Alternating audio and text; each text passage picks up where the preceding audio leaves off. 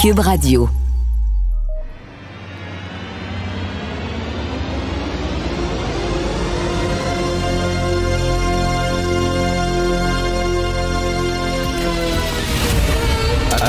Attention, cette émission est laissée à la discrétion de l'auditeur.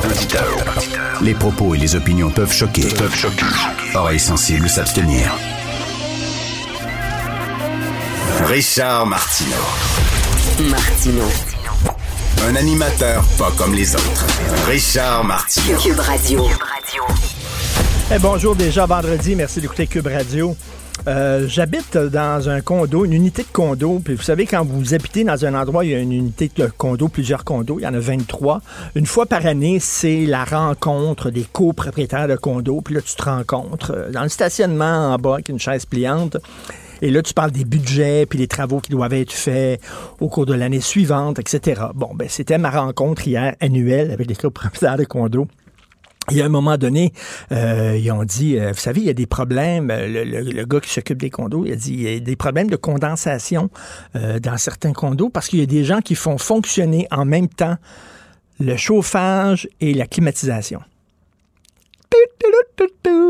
Il y a des gens chez eux, ils mettent le chauffage et ils mettent l'air climatisé. Et ça, ça fait des problèmes de, de condensation vraiment des fois là, on s'étonne, hein, on s'étonne exactement.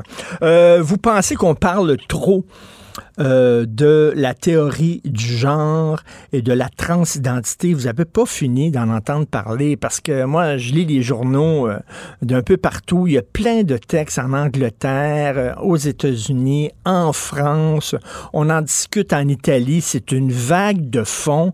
Euh, toutes les écoles sont pognées avec ces problèmes-là. Qu'est-ce qu'on enseigne? Qu'est-ce qu'on n'enseigne pas? Oui, c'est bien beau l'ouverture, la compassion, l'acceptation des différences, mais en même temps, faut pas tomber non plus dans l'endoctrinement puis dans la pseudo-science. Donc, la limite est très difficile à trouver. Euh, Il y a des gens qui sont craqués des deux bords. On l'a vu euh, cette semaine dans les rues de plusieurs villes canadiennes, dont à Montréal. Et d'ailleurs, il y a, euh, moi, ça m'emmerde lorsque je vois, tu sais, il y avait, il y avait des, des religieux crinqués, catholiques et musulmans. Eux autres, ils sont contre euh, l'homosexualité, ils sont contre le mariage gay, ils sont contre l'avortement, ils sont contre l'enseignement euh, de la théorie du genre, mais ils sont contre les trans aussi, puis ils trouvent que ça ne devrait pas exister, puis tout ça. Et ça, ça m'emmerde de dire, ah, donc ceux qui posent des questions sur euh, l'enseignement de la théorie du genre, ben vous regardez avec qui vous êtes là. Regardez là ça, ben, ils nous mettent dans le même sac. Tu sais, c'est. euh, je, parlais à mon ami Guy Perkins de ça, puis il dit ça, c'est un argument non secutur. Non secutur en, latin, c'est quand la conclusion ne suit pas les prémices, c'est-à-dire euh, les anti, les, fondamentalistes religieux sont contre l'enseignement euh, de la théorie du genre, tuer contre l'enseignement de la théorie du genre, donc tuer comme les fondamentalistes religieux contre l'avortement légal. Ben non. C'est pas comme ça que ça fonctionne. C'est, pas vrai que c'est le même. Des fois, on se retrouve dans un combat euh, avec des faux amis, avec des gens qui, là-dessus, on est d'accord sur ce dossier-là. Mais on n'est pas d'accord sur les autres dossiers, pantoute, là. Euh, c'est pas parce que il y a des parents qui se posent des questions sur justement l'enseignement de la théorie du genre à l'école et qui ont peur que ce soit de l'endoctrinement que soudainement ils sont contre l'homosexualité, le mariage gay, l'avortement, puis tout ça, c'est là. c'est une mauvaise, c'est vraiment, c'est n'importe quoi ça. Et euh, je vous euh, invite encore à lire le texte de Jean-François Lisée qui avait publié dans Le Devoir le 17 juin dernier, qui a fait beaucoup jaser, euh, très consulté, Le sexe de nos anges. Puis Jean-François a lu les textes euh, du ministère de l'Éducation. Puis tu sais, on dit, là, on dit à des jeunes qui ont 8-9 ans que le sexe biologique, c'est pas un fait. Ça fait partie d'une infinie de possibilités. Tu sais, je comprends t'ouvrir t'ouvrir aux gens qui sont mal dans leur corps, mais là, de dire non, mais c'est ça, il n'y a plus d'hommes, il n'y a plus de femmes, puis euh, c'est une infinie de possibilités. Je m'excuse, mais là, j'ai un problème à enseigner, euh, qu'on enseigne ça dans les écoles, et c'est pas parce que vous le savez bien, c'est pas parce que je suis un compagnon de route des musulmans et des catholiques fondamentalistes. Martineau, il n'y a pas le temps pour la controverse. Il a jamais coulé l'eau sous les ponts. C'est lui qui la verse. Vous écoutez Martino. Cube, Cube Radio. La criminalité, c'est un cycle. Et tu vois, le nouveau procès va se dérouler sans qu'aucun témoin ne se présente à la barre. L'histoire des criminels racontée par l'unique journaliste d'enquête, Félix Séguin. Alors, JE reprend l'antenne ce soir, Félix, et tu vas parler des voleurs d'images. Oui, je suis très heureux de, de, de reprendre le collier pour euh, cette 31e saison de JE. Alors, euh, cet été, Richard, on n'a pas arrêté beaucoup, en fait. Euh, écoute, on s'est déplacé. Euh, je te dirais, je, je, peux pas te dire exactement où pour pas voler le punch, mais disons à gauche, à droite, sur la planète. Et, euh, et on en est revenu avec beaucoup d'histoires à vous présenter. Et euh, celle qu'on va vous diffuser ce soir émane du travail de Denis Thériault. Il va parler de ces fameux produits, soit amaigrissants, soit pour contrer la dysfonction érectile, euh, que l'on tente de vous vendre. Parce qu'évidemment, euh, perdre du poids, tout le monde voudrait perdre du poids ou presque. Certains veulent en gagner, mais majoritairement on veut en perdre. Et euh, il n'y a pas de pilule miracle pour ça. Alors plusieurs se tournent vers le web et euh, le web propose plein de solutions très alléchantes bien sûr. Elles ont toutes en commun une chose, elles sont fausses, c'est une arnaque bien sûr. On essaie de vous vendre un médicament qui est pas homologué au Canada, on ne sait pas ce qu'il y a dans ça, etc. Et j'en passe. sauf que ces gens-là, quand même un peu de génie, c'est qu'ils se servent de personnalités québécoises dont ils volent l'image pour dire Hey, écoute, Eve-Marie Lortie de Salut Bonjour te dit Prends cette pilule-là, tu vas maigrir. Et sais-tu quoi? Ça marche. Extrait. Cette publicité de pilules pour maigrir a attiré leur attention. C'était l'animatrice de, de, de Salut bonjour le matin. Euh, Eve-Marie Lortie avec le docteur qu'elle a là. Nathalie Yavo. Nathalie Yavo. C'est ça. Il était parlait, posé là, que- il puis- était posé, qu'il parlait d'eux autres. Puis j'ai dit que c'est un docteur, elle doit savoir qu'est-ce qu'elle fait. J'ai dit à Jacques, pourquoi est-ce qu'on n'en prend pas? Eve-Marie si Lortie, ça peut nous connaît. aider. Ouais. J'ai dit, ça peut nous, nous aider à perdre du poids. Ben regarde, go for it. Il n'en fallait pas plus pour convaincre le couple d'acheter les capsules de Via Keto vendues par la compagnie 360 Nutriments. Au moins, j'ai reçu le produit. OK. Ouais, puis euh, finalement, le produit, ça a-tu marché? Avez-vous perdu du poids? rien. Mais, ah, non. Même pas un once. Non, non, non. Hey, J'entends le monsieur qui dit on la connaît, Eve-Marie Lortie, on la connaît. Puis là, c'est plus que de la colère, ça me chagrine beaucoup. là. C'est vraiment ça. là. J'ai de la peine pour ces gens-là. là. Ils sont tombés dans le piège. Paf! Vous pensez quoi, ces gens-là? Ah, c'est des, Ben, c'est. c'est des crosseurs, c'est pas bien dur. Félix, euh, Félix, euh, Félix, quand tu dis, quand tu dis tantôt ça marche, c'est pas le médicament qu'on vend qui marche, c'est-à-dire c'est la stratégie de marketing en utilisant des vedettes. Mais, mais écoute, Félix, effectivement, c'est épouvantable qu'on fasse ça, puis j'espère qu'ils vont être punis, ces entreprises-là. Mais moi, j'ai j'ai hâte de voir JE ce soir parce que tout ce que je vois, ce sont les, les publicités là, qui sont imprimées dans le journal aujourd'hui. Mais ça me paraît des pubs cheap. Tu regardes ça, puis tu sais, euh, il faut, faut être aussi, faut être aussi à l'affût. Tu regardes ces pubs-là, puis tu dis, ça a l'air à être cheap. Ça m'étonnerait que des vedettes du calibre de Claude Legault puis euh, Gino Chouinard s'associent à des entreprises cheapettes de même. Là. Je te décris, euh, je, tu mets le doigt dessus sur une partie de l'affaire, bien que, bon, faut pas stigmatiser les gens qui se font prendre dans des arnaques, faut les Non, mais- informer. Puis euh, souvent, ben, pour les gens qui qui qui ont pas de connaissances médicales, le fait que quelqu'un leur dise, un Claude Legault, un Eve-Marie Lortie, un Gino Chouinard prend ça, c'est assez comme endossement, si on veut, pour pour pour euh, pour acheter. Maintenant que tu, tu réfères aux publicités. La publicité de Gino Chouinard qui essaie de vendre des médicaments contre la dysfonction érectile. Le moins qu'on peut se dire, c'est qu'on l'attend pas là, Gino. Parce que sur la publicité, il y a des filles en bikini à moitié nues en arrière. Puis dans Oui. l'entrevue qu'il nous donne, il nous dit, ben, ah, c'est come on, là. je- voyons, ça, c'est pas moi. Ça, donc, c'est- effectivement, ça a l'air cheap et tout ça. Euh, Mais mais tu sais, Gino, c'est pas le genre de gars à, faire cette publicité-là, avec des filles en bikini. C'est un gars très Non. réservé, puis tout ça. Là, voyons Oui. donc. tu sais. C'est ça, c'est ça. Puis ça présuppose une autre question. Donc, tout ce que tu me dis maintenant, c'est qui fait ça? Qui essaie de. C'est ça qu'on va découvrir à JA ce soir, tu me vois venir, mais qui utilise l'image des vedettes québécoises? Sans surprise, une compagnie qui possède une autre compagnie à numéro, qui possède une autre compagnie à numéro, un numéro, un numéro, qui se trouve où? Pas ici. Ben, donc, donc, donc, ça veut dire, donc, ça veut dire que les vedettes n'ont pas de recours contre ces maudites compagnies-là. Exactement. Sauf que la question qui est hyper importante dans ça, si quelqu'un, parce qu'on a trouvé, on a remonté la piste d'un gars jusque, euh, euh, je pense qu'il était dans, en Andalousie. Euh, lui, là, pas sûr que Eve-Marie Lortie, il sait c'est qui. Pas sûr que Gino Chouinard, il sait c'est qui, pas plus que Claude Legault. Ça veut dire qu'il y a quelqu'un ici qui lui vend des listes. Ça veut dire qu'il y a quelqu'un ici, une agence de soit marketing ou tout ça, qui, sciemment ou non, vend une entreprise étrangère une liste de personnalités que l'on pourrait dire influentes, en tout cas, puis qui tomberait dans le bon gabarit, si l'on veut, pour vendre ce type, de médicaments-là. Alors, sais, ça part d'une publicité, ça débouche sur quelque chose d'assez vaste, puis c'est de ça dont on va euh, parler ce soir avec euh, Gino puis ses femmes en bikini. Mais, écoute, ça doit être extrêmement frustrant, mais je comprends qu'il faut pas blâmer les victimes. Puis, euh, écoute, moi, j'ai déjà été là, euh, victime d'une arnaque aussi comme ça au tout début, tout début d'Internet. Là, j'avais reçu un message de, de, ma banque supposément, puis j'avais répondu, puis tout ça. Là, on n'était pas vraiment au fait. Mais tu sais, il va falloir maintenant de plus en plus. Puis attends, attends que l'intelligence artificielle se mêle de ça, là. Là, ben ça va être difficile en maudit de faire la différence entre ce qui est vrai et ce qui est faux.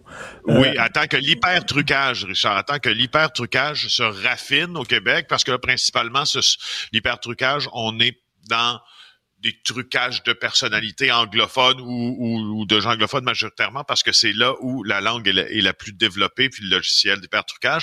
Sauf que quand on va être capable d'hyper-truquer à peu près les personnages de toutes les nationalités, euh, tu pourras même pas t'imaginer à quel point les questions des arnaques grands-parents, exemple, ça va euh, et ça augmente déjà un peu. Écoute, on prépare quelque chose à JE cette année ah là-dessus. Tu vas tomber en bas de ta chaise.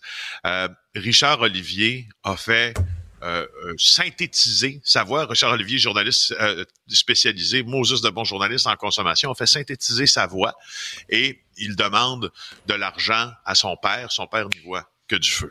Ah boy! Écoute, avec... avec ce qu'on veut. Écoute, on va pouvoir voir maintenant Gino Chouinard dans le lit avec une fille à bikini pour vendre des médicaments. Ça. Ça, ça, ça, va être quelque chose. Alors, l'hypertrucage, c'est ce qu'a utilisé un proprio contre certains de ses locataires de l'hypertrucage.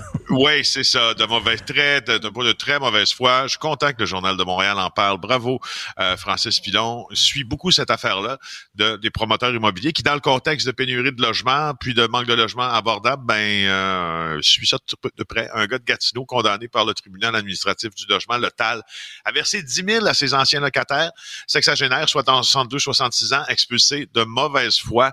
Euh, un gars qui est à la tête de l'entreprise Matino Développement, nommons-le, tiens, Luigi Matucci. Euh, très important promoteur immobilier de euh, l'Outaouais. Il a expulsé Darkis Plante et Benoît Bonneville en 2022 dans un de ses appartements à Gatineau. C'est le prétexte habituel, hein? Il va reprendre le logement pour son beau-fils. Alors, en mai ou en juin 2022, le beau-fils change d'idée vu le coût de la vie, son emploi instable et le fait que sa copine est étudiante et il n'habite pas le logement. Alors, par la suite, Matucci communique pas avec les locataires pour les aviser des changements. Qu'est-ce qu'il fait? Il monte le prix. Ben, Alors, ben oui. Hein? Tu sais, je veux dire, ben. c'est il faut les suivre, ces gens-là. Dans le contexte, moi, je les suivais déjà avant. J'aime bien ça penser. J'aurais aimé penser qu'au Québec, on aurait été capable de le régler. Il me semble qu'on faisait des reportages il y a 25 ans. Moi, j'en ai déjà fait sur mm. la crise du logement. J'aurais pensé que ça se serait amélioré. Manifestement, pas du tout. Alors, je pense qu'il faut suivre nos gens qui font preuve d'habitude. Ben oui, c'est pas tous les propriétaires qui sont des requins. Hein. tu peux ben tomber sur un bon propriétaire, mais il y en a. Il y en a exactement comme eux autres. Ils veulent faire une passe d'argent puis ils inventent toutes sortes de maudites raisons pour se débarrasser de leurs locataires en disant il faut que mon fils ait besoin d'un logement, etc., alors que c'est faux. Donc, on regarde JE ce soir, ne serait-ce que pour voir Gino Chouinard et des filles en bikini, et on s'en reparle lundi. Bon week-end. Avis à la gauche. Ben oui, on le sait. Martineau, ça n'a pas de bon sens comme il est bon. Vous écoutez Martino. Cube Radio. Cube Radio. Cube Radio. En direct à LCN. C'est notre dernier rendez-vous de la semaine avec Richard Martineau qu'on retrouve dans son studio à Cube Radio. Salut Richard. Salut Jean-François. Je ne sais pas si tu as un assistant vocal à la maison, tu sais, comme Alexa ou Google Home. Ouais. J'en ai un Google Home et je demande souvent les choses importantes comme quelle est la distance entre Chicoutimi et Calcutta, tu sais, des fois, ou alors euh, comment, euh, comment on appelle les résidents de Saint-Cyril de Wendover? Tu sais, c'est des bonnes questions. J'en ai un. Mais là, écoute, ils vont avoir de l'intelligence artificielle dans les assistants vocaux. C'est-à-dire Ouais. qu'ils vont connaître tes goûts, ils vont, avoir, ils vont entrer Ouais. en, en conversation avec toi. Mettons si Johnny aime le hockey. Et Johnny se lève à Ouais. 7h30. Là, l'assistant vocal va ouvrir les lumières à 7h30 puis va dire Hey Johnny, as-tu vu la- le match hier? Ça n'a pas de maudit bon sens. Les Canadiens sont. Oui, ils vont jaser avec toi. Là, je te dis, là, vraiment, là, j'annonce, moi, des divorces et des. Les gens vont se marier avec leurs assistants vocaux. Moi, je te le dis, là. Le compagnon et la compagne dans le lit va servir seulement qu'à la bagatelle. Et tout le reste, là, pour discuter, puis tout ça, ça va être la machine. À la bagatelle. Dire, les gars, on va sortir rien. On, on va servir rien qu'à sortir les vidanges de jeudi, là. C'est- tout, là. Euh, J'ai hâte de On voir est ça, rendu là. On est rendu là. On est Tout rendu là à l'ère de l'intelligence artificielle. Hey, Richard, euh, dossier de JA ce soir, ça promet des vedettes québécoises, les Eve-Marie Lortie, Gino Chouinard et d'autres, dont on utilise l'image pour vendre des produits qui sont, pas trop fiables. Ben, c'est ça. Alors, Eve-Marie Lortie, euh, euh, Claude Legault, Gino Chouinard. On utilise l'image de Gino Chouinard pour vendre des médicaments qui promettent aux hommes d'un certain âge d'avoir des érections comme lorsqu'ils avaient 18 ans. Je connais pas Gino Chouinard personnellement. Tu comprends, là? Je l'ai déjà croisé dans l'ascenseur à TVA entre le deuxième et le cinquième étage. Il a pas eu le temps de se confier à moi. Tu comprends-tu? Mais Pas eu quand ce je genre vois... de conversation-là. Mais quand je vois Gino se lever le matin, là, il me semble que c'est un gars ferme, tu sais. C'est un gars qui a de la vigueur, du cœur au ventre. Quand il fait des entrevues, il rentre dans le vif du sujet. Tu comprends-tu, là? Je sais pas, je, je vois pas, là, Gino Chouinard vendre ça avec des filles en bikini derrière. Écoute, là. Mais ça, ça, c'est le début. Attends que l'intelligence artificielle, justement, se mette là-dedans. Bon. Et, et là, tu vas pouvoir quasiment avoir Gino. Chouinard en action dans le lit, te vendre les médicaments. À un moment donné, tu as vu aux États-Unis, il y a des auteurs, dont euh, l'auteur de Game of Thrones, euh, John Grisham, qui fait des thrillers très populaires, des thrillers judiciaires, qui ont poursuivi la maison mère de ChatGPT parce qu'on utilise leurs œuvres. OK? L'intelligence artificielle utilise leurs œuvres pour créer d'autres romans, puis tout ça. Euh, écoute, le droit à l'image, les jeunes, si vous cherchez une carrière d'avenir, soyez avocat spécialisé dans le droit à l'image parce que je peux te dire qu'il va en avoir des procès avec l'intelligence artificielle. Alors là, c'est des pubs, faut le dire, des pubs faites avec les vedettes québécois sont un peu cheap. Faut dire aux gens, là, faites attention. Quand vous voyez des pubs cheap de même, pensez-vous vraiment que Claude Legault, Marie-Ève Lortie et Gino Chouinard vont donner leur nom, s'associer à des affaires cheapettes Ouais. comme ça? T'sais, on le voit C'est ça, vraiment. faut prendre un faux. pas de recul et se dire, est-ce que c'est vraiment fondé tout ça? Est-ce qu'on a juste pris leurs photos et Ben. utilisé ça? Mais là, avec avec l'intelligence artificielle, on va pouvoir me prendre moi, puis me faire dire des choses épouvantables sur les jeunes. Les appeler les petits lapins, par exemple. Jamais fait ça de ma vie. Moi, je t'imagine tellement pas. Absolument pas. Ils vont pouvoir faire ça. OK, puis vous allez faire ça peut-être à LCN le matin, vous allez dire c'est Martineau. Ben non, c'est ChatGPT. En tout cas, bref, très hâte de voir ça ce soir. 31e saison de JE, d'ailleurs. faut le saluer. Hey, quelle longévité, Ben hein, c'est oui, vraiment quelque fait. chose. Hey, Richard, ça brasse à Québec. Québec qui était traditionnellement très tranquille, point de vue lutte dans le crime organisé, mais là, il y a des trafiquants euh, indépendants qui luttent contre les Hells Angels. Oui, écoute, j'ai revu, et pour vrai, j'ai revu Scarface cette semaine, euh, le film des années 80 là, de Brian De Palma Ouais. avec Carl Pacino.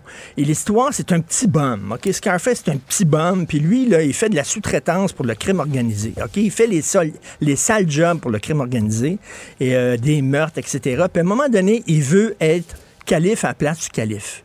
Alors, il Ouais. commence là, à entrer en conflit avec les boss en haut en disant Moi, je suis meilleur que les autres. C'est un peu ce qui se fait, là. Tu sais, parce qu'habituellement, tu la mafia, les motards, puis en bas, en bas, les gangs de rue. Et les gangs de rue font la job, travaillent pour les motards. C'est leur boss. Ils doivent d'ailleurs même payer une taxe. hein. S'ils font affaire sur le territoire des motards, ils doivent payer 10% de le profit aux motards parce que les motards sont au-dessus.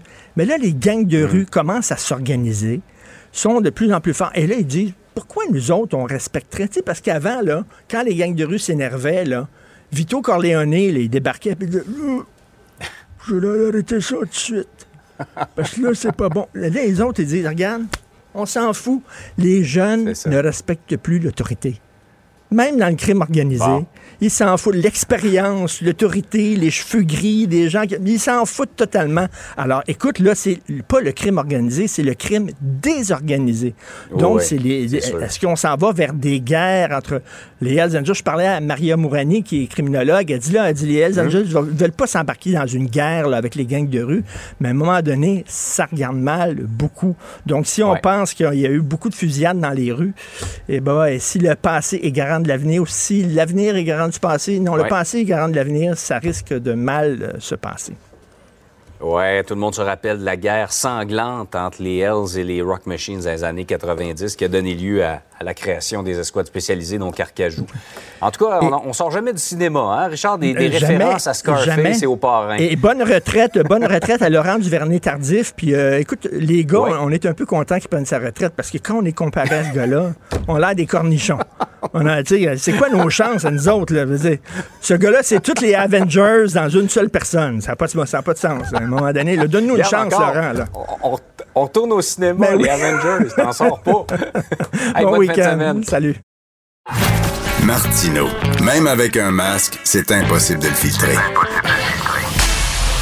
Vous écoutez Martino. Cube Radio.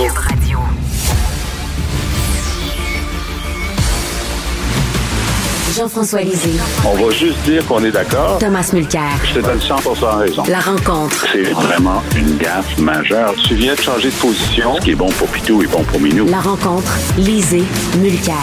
Tom, alors, euh, Justin Trudeau a lancé de graves accusations envers l'Inde. Et là, on se demande, ben oui, mais c'est quoi les preuves? On veut, on veut plus de détails. là, on manque de détails. Et là, la CBC commence à nous apprendre des choses. Mais selon toi, Tom, c'est le gouvernement qui a fait couler les informations à la CBC.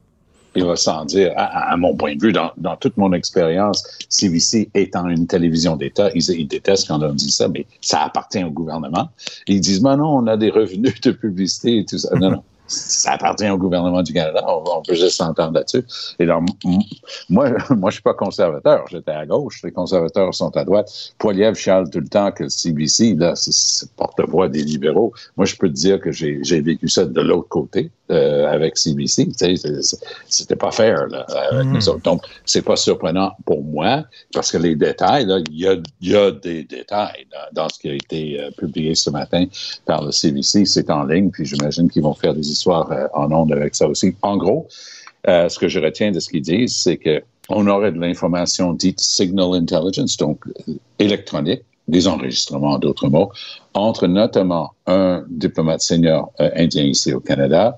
Ils ont ce qu'ils considèrent euh, être des preuves de l'implication du gouvernement indien dans cette histoire-là. Ça rend pas les choses meilleures. Euh, hier, j'ai été invité pour faire un, un panel politique à la télévision en Inde. Et euh, je peux te dire que les gens sont craqués, puis pas à peu près. Mais ils sont craqués avec l'attitude du Canada qui considère euh, laxiste avec des, des terroristes et des gens très violents.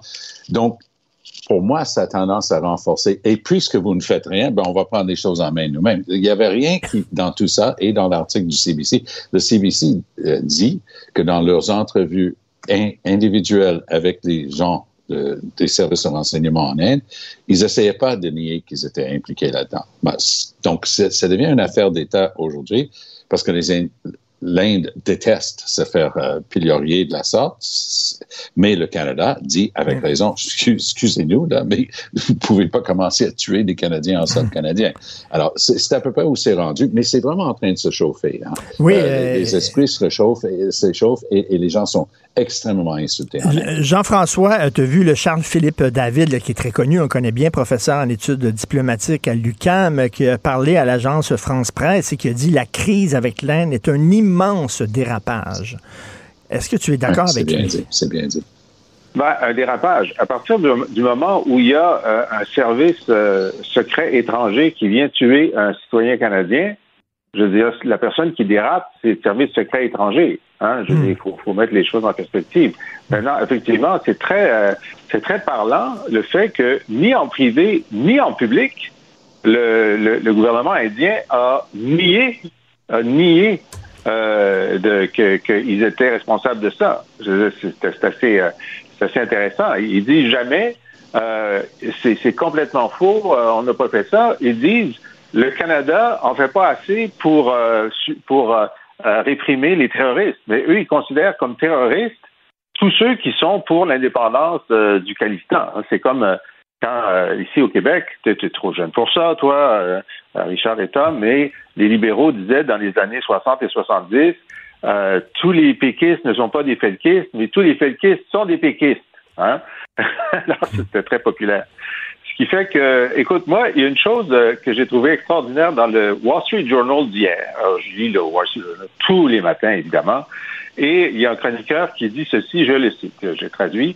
Il est important de ne pas laisser notre dégoût pour M. Trudeau, un politicien opportuniste, léger et euh, donneur de leçons, entraver le fait pénible que l'Inde pourrait bien être devenue un État voyou. Alors, je trouve que c'est très bien dit. mais, mais, mais Jean-François, Jean-François, écoute, euh, parlons un peu de philosophie. Je prends un, peu de, recul, OK? Euh, est-ce que l'Occident dont le Canada, ne fait, pas preuve d'hypocrisie. C'est-à-dire que les, Américains ont, souvent fait ça, d'assassiner des gens à l'extérieur. Obama a même utilisé des drones pour assassiner des présumés terroristes dans des pays étrangers. Ils l'ont fait, les États-Unis, là. Euh, mais le Canada, non. Le Canada, on ne connaît pas d'exemple où le Canada est allé tuer quelqu'un à l'étranger. S'ils l'ont fait, c'est très, très bien caché. Euh, tu as tout à fait raison sur les États-Unis. Euh, il y a des assassinats, sans doute, mais certainement ce qu'on appelle le rendition, c'est-à-dire qu'après le, le 11 septembre, ils se sont mis pour... On a 150 personnes dont on connaît l'existence qui ont été kidnappées par la CIA ou des sous-traitants dans des pays un peu partout au Moyen-Orient, y compris en Europe. Et, ils ont été kidnappés et ensuite envoyés dans des prisons secrètes de la CIA dans des pays tiers. Euh, donc ça, ils ont fait ça. L'Arabie saoudite aussi kidnappe des dissidents aux États-Unis, euh, au Canada probablement. Jean-François, il ne faut euh, pas oublier le cas de Maher Harar qui était kidnappé par le Canada et, qui a été compensé à hauteur de, plus de 10 millions de dollars pour ce que nous, on avait fait dans la foulée du, Tom, et Tom, Tom, quand ce sont des pays occidentaux qui font ça, ils se défendent, mais quand ce sont d'autres pays qui font ça, ce sont des États voyous. Oui, oui, mais, hein? mais, mais c'est exactement ça. Et euh, il y, a, cas après cas, justement, euh, où l'Occident et les pays occidentaux euh, font des exécutions. Le, hmm. le plus le plus difficile à, regarder avec un peu d'objectivité, c'est l'exécution d'État euh, d'Osama Bin Laden. la planète occidentale, tout le monde occidental a applaudi. Mais entendons-nous bien, on a les, forces spéciales américaines qui s'y rendent au Pakistan, un pays euh, qui, a une, toute une historique dans ces domaines-là, et ils se rendent sur place et ils exécutent euh, Osama Bin Laden. Donc, il n'y a personne qui va dire Ah, c'est quelqu'un qui, qui, méritait pas ça.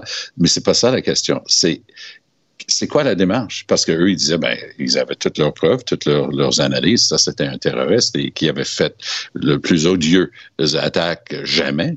3000 euh, personnes mortes à, New York. On, s'en occupe. Alors, si c'est le cas que l'Inde a fait ça, puis the jury is still out parce que même si le CBC hmm. a des preuves, je, je, je, porte bien mon nom de Thomas des fois. je dis pas que, je pense pour une seconde que Trudeau aurait dit ça sans que les services de renseignement lui auraient dit écoute, on a assez de hmm. preuves, là, tu peux le dire. Donc, ça, je, je doute pas. Mais je dis juste que c'est pas conclu euh, hors d'un doute raisonnable. Mais avec, les, avec des cas après cas, même quand plus c'est odieux, plus c'est c'est apte que les gens disent, ben, high five, tu, l'as clenché, bravo. Mais c'est qui qui décide ça? Si on, on se vante tous d'être des pays qui respectent l'ordre international puis la primauté du droit, c'est qui qui décide que, que l'un peut être exécuté et l'autre, c'est un cas d'État. Euh, Jean-François, euh, tu es euh, bon, un, grand observateur de la scène américaine, de la politique américaine. Tu as certainement regardé la série West Wing, qui était extraordinaire. À un moment donné, c'était un épisode, en fait, c'était sur deux épisodes, où Martin Sheen, qui jouait le président des États-Unis, doit justement prendre une décision. Est-ce qu'on utilise des drones ou pour tuer un, un, ennemi de l'État qui est dans un pays étranger? Et vraiment, il y, y a un problème de conscience et finalement, il décide, oui, euh, de, de, de, donner le feu vert à l'assassinat de ce gars-là. euh, je veux pas, je veux pas banaliser ce que l'Inde fait, mais ils sont pas tout seuls à faire ça. Oui, mais regarde, ça, effectivement. Donc, les États-Unis sont en guerre contre des gens qui sont en guerre contre les États-Unis, c'est-à-dire des terroristes qui ont fait le 11 septembre, qui ont, tenté de faire plusieurs autres attentats. Et euh, là, on se demande à partir de quel moment est-ce que les euh, les, euh, les, victimes collatérales sont tellement grandes que, euh, je veux dire, c'est, ça, ça, devient, ça devient intenable. Puis la question des drones, l'utilisation des drones est, est une question qui est éthiquement extraordinairement difficile. Mm. et c'est sûr qu'il y a, il y a des excès là. Mais on est dans une zone de guerre contre des groupes qui, qui s'en prennent, euh, qui s'en prennent aux États-Unis, aux Américains, et qui l'ont fait et qui veulent le faire et qui tentent de le faire. Bon, et c'est sans fin. Le problème, c'est que c'est sans fin.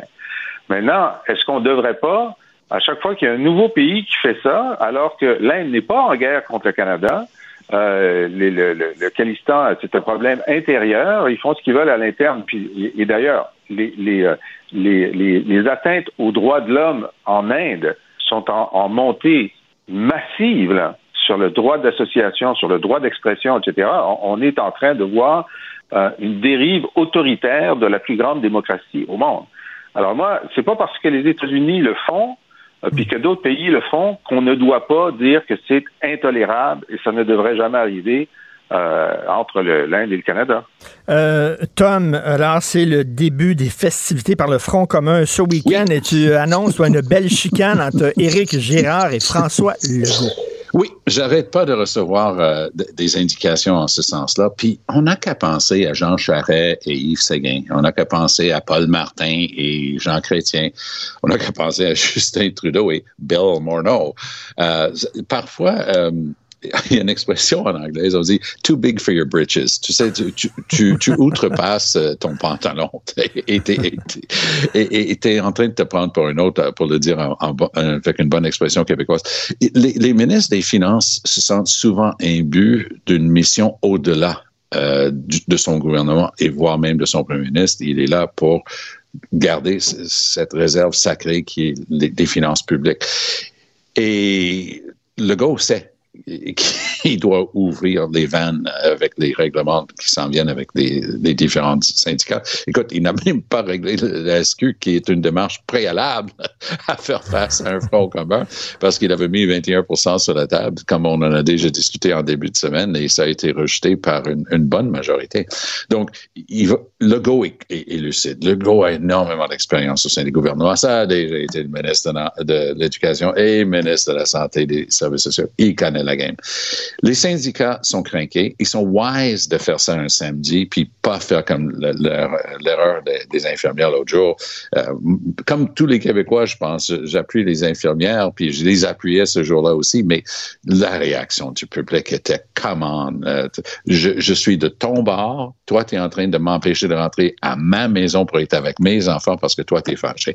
Donc, ils ont je crois très sagement, ils ont délimité, ils vont partir des tam-tams, ils vont descendre McGill College, tu sais, il va y avoir un, un, rassemblement massif. Je présume que s'ils visent McGill College, ça va être euh, probablement sur le parcours de McGill et devant les bureaux euh, du premier ministre sur Sherbrooke. Et on me dit qu'il va y avoir des dizaines de milliers de personnes présentes. C'est le coup d'envoi. Hein? C'est le bâté de départ euh, d'une saison euh, festival euh, de, de, de négo qui va être très dur. Moi, j'étais là 82-83, je l'ai déjà dit, mais il y avait des arrestations. On était rudoyés. Là. C'était, les gens étaient fâchés, prêts à se battre au sens littéral et au sens figuré. Et euh, cette fois-ci, je sens la même chose, le même ras-le-bol. OK, ça suffit. Merci de nous dire qu'on était les, les, les héros de, de, la pandémie, mais maintenant, c'est le temps de régler. Les profs, c'est la même chose. Merci de nous dire à quel point on fait bien ça.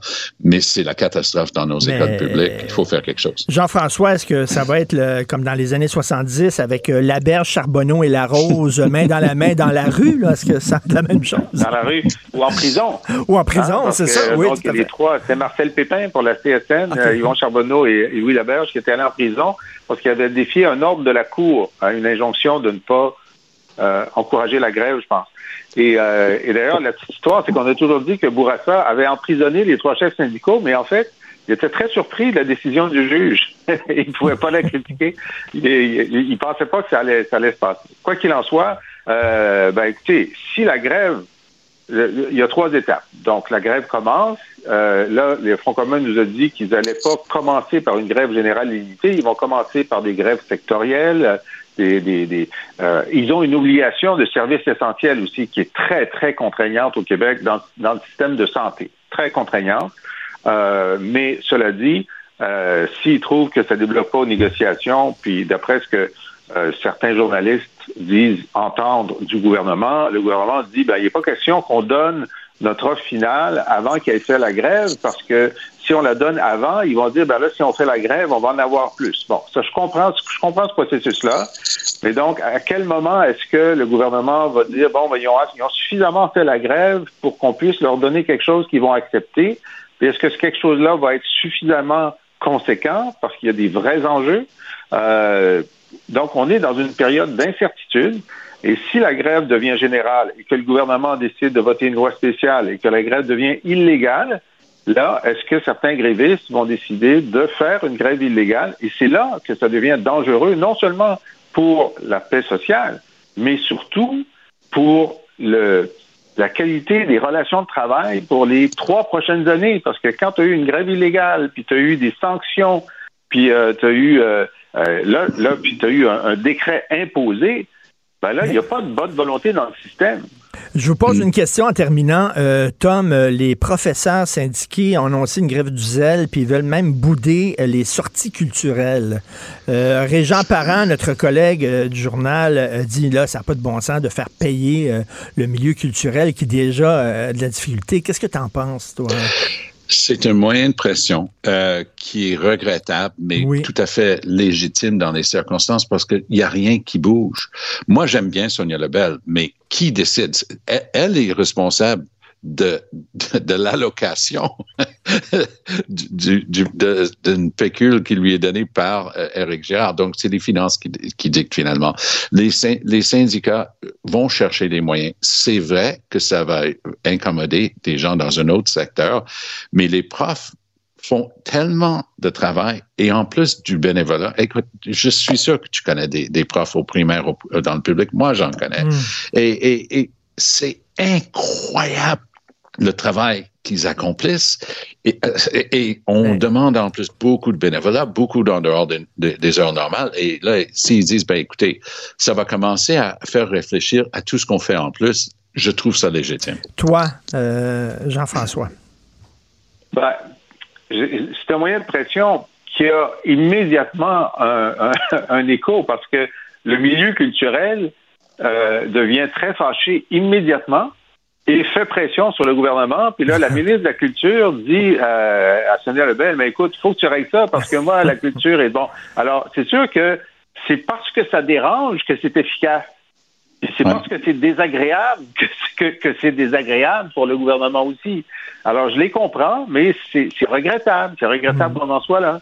Merci beaucoup à vous deux. C'était une super semaine. Merci. Bon week-end. Merci. Salut. Si vous voulez lire le blog, les commentaires de Jean-François Lisée sur l'actualité ou alors vous abonner à son excellent balado où il revient entre autres sur les grandes dates de l'histoire du Québec, allez sur la boîte Martino. Même avec un masque, c'est impossible de le filtrer. Vous écoutez Martino. Cube Radio. Je te rappellerai que 1,3 milliard, 44 milliards de dollars. C'est beaucoup, beaucoup d'argent. À partir de cet événement-là, il y a eu un point de bascule. Un directeur de la section argent, pas comme les autres. Yves Daou. Beau, richesse mon vieux, et puis mourir comme un héros. Beau, richesse mon vieux, on en rêve tous un peu. Riche et célèbre. Écoute, je sais pas si tu un fan de la série Succession.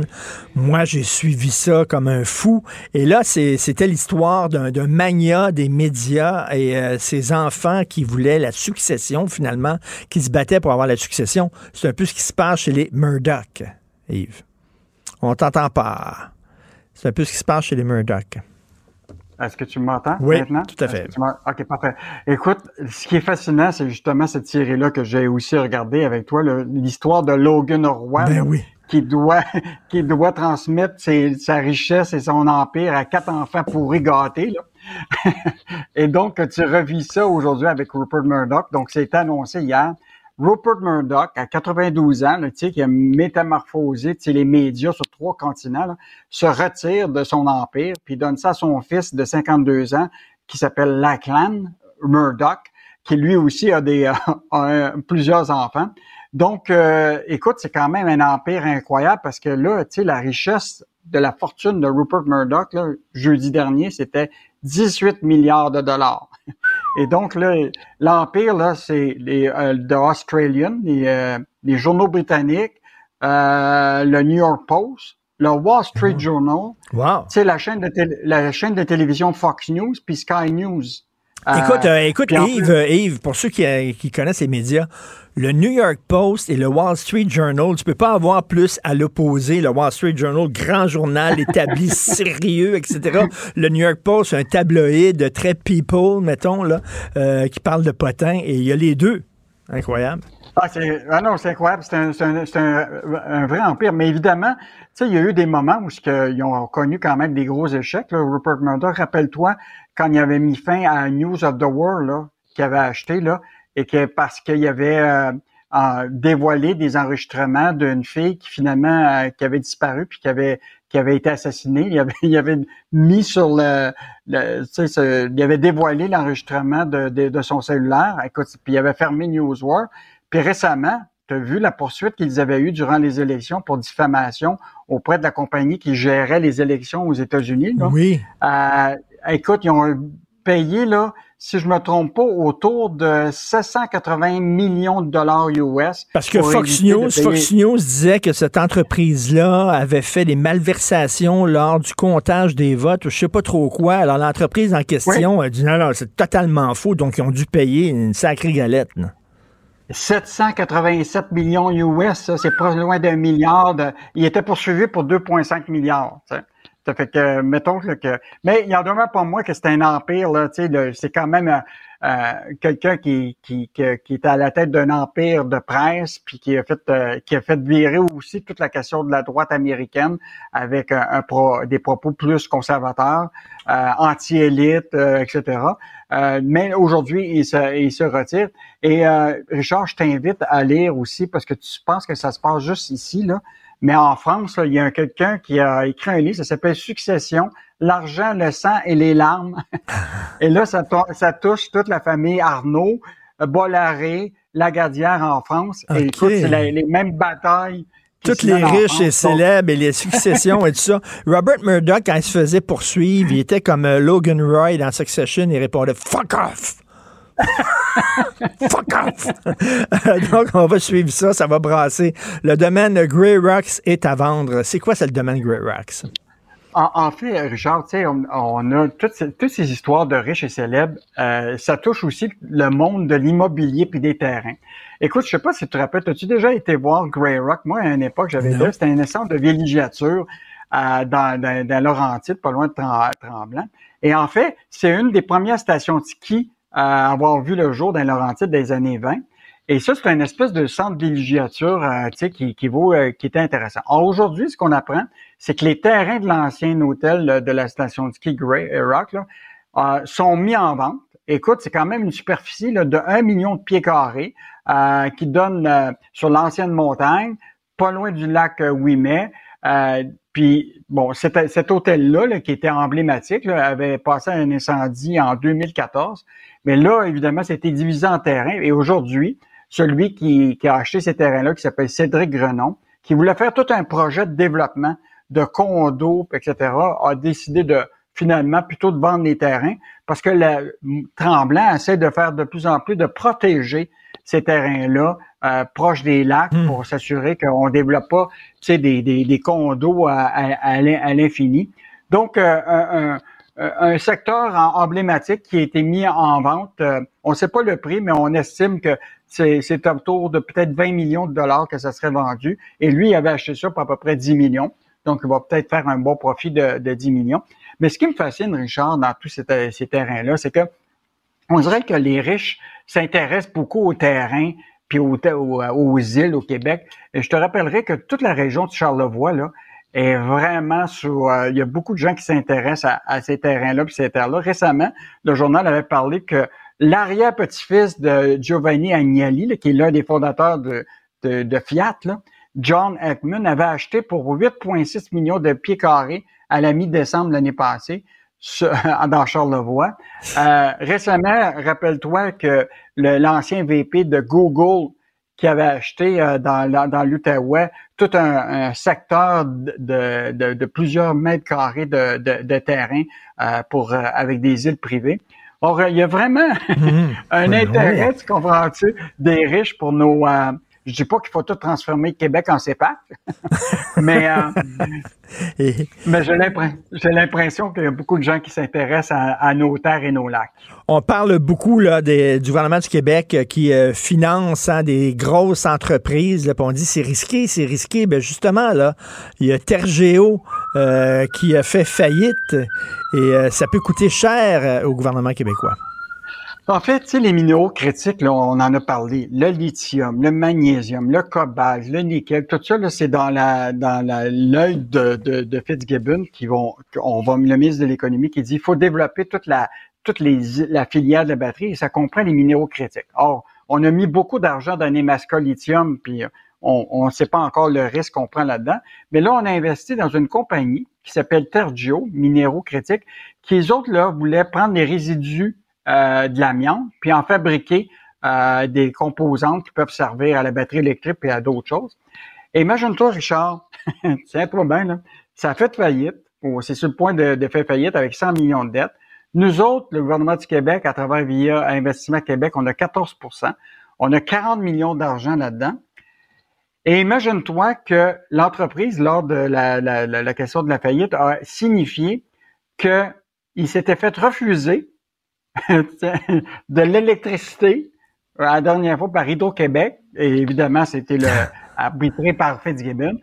Ils se sont fait refuser de l'accès à l'électricité pour leur projet. Mais voyons. D'un côté, d'un côté, Mais voyons.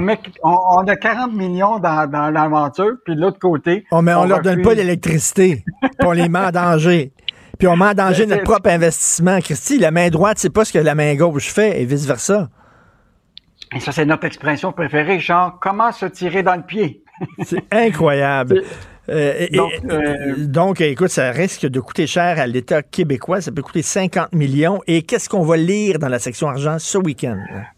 Bon, trois choses, Richard. D'abord, euh, des faillites de restaurants à prévoir. Écoute, les deux restaurants sur trois qui avaient obtenu des prêts de 60 000 du gouvernement fédéral, qui sont pas capables de payer ce prêt-là. Là.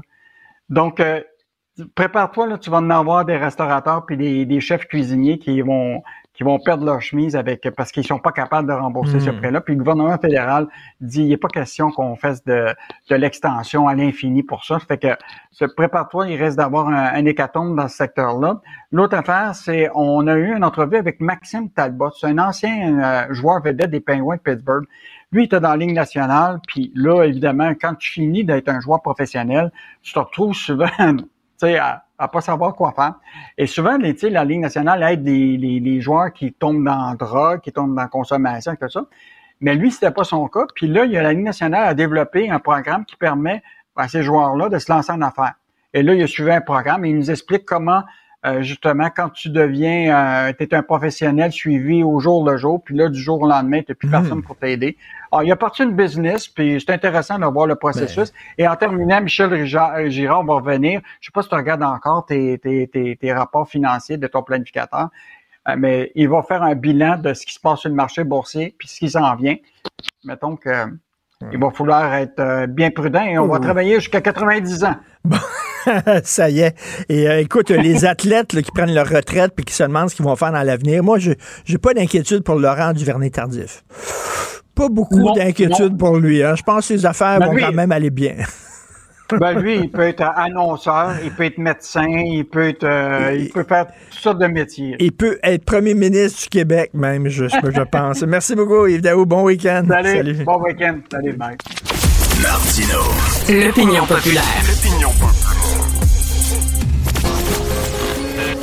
L'actualité comme vous ne l'avez jamais entendue. Et on pose les vraies questions. Mais ça, c'est une vraie révolution. Mais là-dedans, il y a du vrai. Ça, moi, ça va être quoi après? La vraie compétence.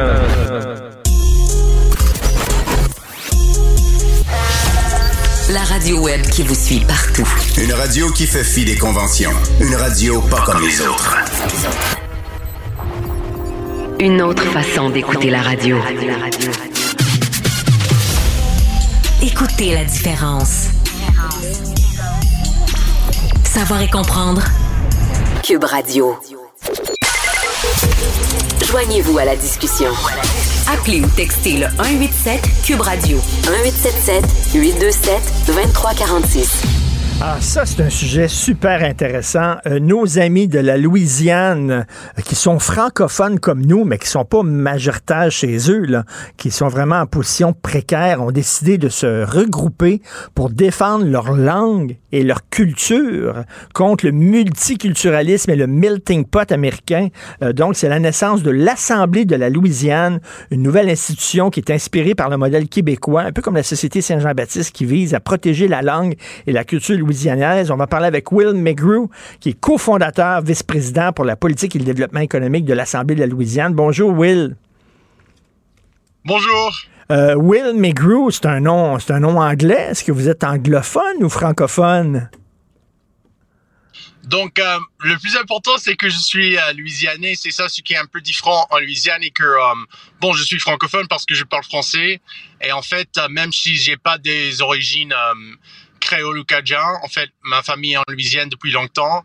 Et ma mère et ma grand-mère parlaient français aussi, en fait, parce que c'était, ça faisait toujours partie de, de, de notre culture, en fait, en Louisiane. Et- Et je crois que ça, c'est ce qui est, ce qui lui donne le potentiel, c'est que même, bon, les anglophones qui sont la majorité, bon, se sentent francophones, même s'ils s'ils parlent pas le français, parce qu'on veut, on veut rattraper cette langue que, qui, qui, qu'on a le sentiment qui appartient à, à nous autres tous. Ben c'est ça. Pour euh, vous dites être, être francophone, c'est, c'est, c'est tout le monde peut être francophone. C'est pas seulement là, d'avoir des ancêtres francophones et tout ça. Si tu décides toi que le français c'est important pour toi, tu veux apprendre le français et tu t'associes aux francophones, ben tu es un francophone. Oui, effectivement, c'est ça. Et ça, ça c'est quelque chose euh, qu'on- qui beau- beaucoup inspiré du modèle québécois, parce que à la fin, euh, c'est ça ce qui est unique avec euh, bon l'intégration à la québécoise, c'est que euh, bon, tu peux être de n'importe où dans le monde, n'importe où, et puis si tu apprends le français et tu bon, tu t'intègres à la culture québécoise, tu deviens québécois. Et nous, on veut s'installer, installer un peu ce modèle ici en Louisiane un pour dire c'est c'est pas nécessaire de forcément de, de parler français déjà mais si tu soutiens la cause tu veux avoir plus d'écoles d'immersion tu veux que ça soit plus accessible la langue française tu peux faire partie de ce grand mouvement rassembleur euh, qui qui porte beaucoup pour notre avenir Mais pourquoi vous voulez à tout prix parler français, Will, et défendre le français? Vous, pou- vous pouvez parler, j'imagine que vous parlez parfaitement anglais. Euh, vous êtes aux États-Unis. Euh, le monde est, est- est ouvert à vous. Vous pouvez vous, vous mêler au melting pot américain. Non, vous tenez à tout prix à votre identité francophone. Pourquoi? Donc oui, effectivement, je crois que c'est parce qu'on a on a une fenêtre d'opportunité. Euh, il y a toujours de, de centaines de, de milliers de gens en Louisiane qui parlent français. Et pour moi personnellement, je me suis rendu compte du fait que c'est pas que le français en fait. Le français, ça fait partie de notre fait différencié, mais avec la avec la, culture, pardon, avec euh, la danse, avec la musique, avec manger, avec euh, nos, nos traditions populaires et beaucoup de ça, tu ces traditions ont été créées en français. Et donc, comment est-ce qu'on peut continuer à être euh, louisianais et de, défendre notre culture sans parler la langue qui, qui, dans laquelle toute la culture, la grande majorité de la culture a été faite? Et donc, ça, c'est la raison personnelle, mais je crois que aussi, on, on pense que c'est une bataille mondiale à la fois, en fait. Donc, ma grand-mère, été immigrée espagnole, elle parlait français parce que, bon, quand elle est venue ici, elle venait de la Galice. Et je viens de passer l'été en, en Galice et, bon, c'est la même bataille là-bas, pas seulement par rapport à la langue qui se perd, mais aussi par rapport à la question euh, de bon de, de des, des pertes d'opportunités économiques et euh, bon le déclin des petits villages et le des petites villes. Et c'est un sujet mondial et c'est bien d'avoir euh, bon des, des grandes villes euh, qui ont beaucoup d'opportunités euh, qui sont le- l'anglais de plus en plus important. Bon ça c'est ok on n'a rien contre ça mais on veut pas que ça ça, ça implique de nos régions, de nos nations, de nos, nos États qui ont toute une culture, mais aussi toute une mode de vie qu'il faut préserver. Mais c'est ça, euh, important prés- pour nous autres. préserver les cultures locales là, pour pas que ce soit un bulldozer qui passe et qui écrase toutes les différences. C'est ça qui fait la richesse euh, du monde. C'est il y a des cultures locales. Euh, Est-ce que vous êtes insulté, euh, Will McGrew? Vous savez, au Québec, quand on dit ça va mal, on est en train de perdre notre français. On dit c'est, on va être comme la Louisiane. On vous montre comme si vous étiez en train de mourir, les deux pieds dans la tombe, sous une tente à oxygène. Euh, chaque chaque fois qu'on parle de la Louisiane, c'est ah c'est épouvantable. Ils sont en train de crever eux autres. Euh, non, euh, j'imagine ça vous insulte un peu là. Bon, pe- personnellement, oui, je, peux comprendre. Oui, il y avait des Louisianais, on, en a beaucoup parlé dans, la- communauté francophone. Personnellement, ça m'insulte pas parce que je comprends tout à fait ce qu'il veut dire. Comme moi, j'ai, bon, une, une perspective économique et politique. Je comprends très bien que au Québec, avait bien bataillé dans les années 60, dans les années 70 pour vraiment créer les institutions propres pour protéger votre. Et donc, vous voulez dire que vous voulez pas perdre ces institutions-là comme on avait perdu. Euh, et donc, pour nous, c'est, je comprends pourquoi les- il y a des Louisianais qui sont insultés, mais par contre, je crois que c'est une opportunité parce que finalement, on parle de la Louisiane, pardon, au Québec, et puis aussi, on parle, euh, euh, ça, ça, ça, ça nous donne un peu de l'inspiration en Louisiane de comment on peut suivre le modèle du Québec ici aussi. Et vous êtes combien de francophones en Louisiane? Donc, c'est entre euh, 100 et euh, 100 000. Euh, mais ce qui est très intéressant est que euh, même si on est minoritaire, évidemment, euh, l'intérêt et l'attachement à la langue française, c'est beaucoup plus grand. Et donc, on trouve qu'il y a une demande, en fait, trois fois, quatre fois, cinq fois plus euh, du nombre de gens qui parlent français. Et donc, c'est ça ce qu'on veut faire.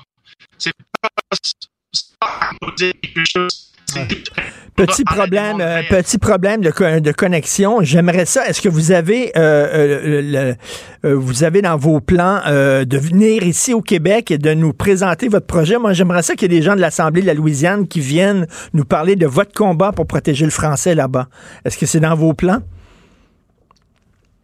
Oui, tout à fait. On veut, on veut venir au Québec. Moi, j'y ai été une fois et récemment, euh, j'ai eu euh, la possibilité de d'interviewer euh, la présidente de l'Assemblée nationale du Québec, ici, la madame, madame Nathalie Roy.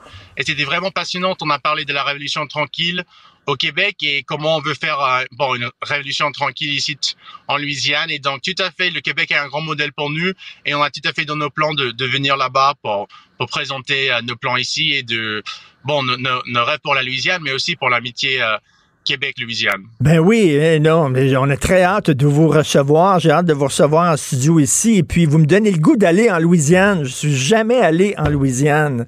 Donc, euh, est-ce qu'il y en a beaucoup de Québécois qui vont vous visiter chaque année? Oui, je crois que pas mal. On essaie de faire le pitch à vis-à-vis de la Floride parce que ici, au moins, euh, parler français.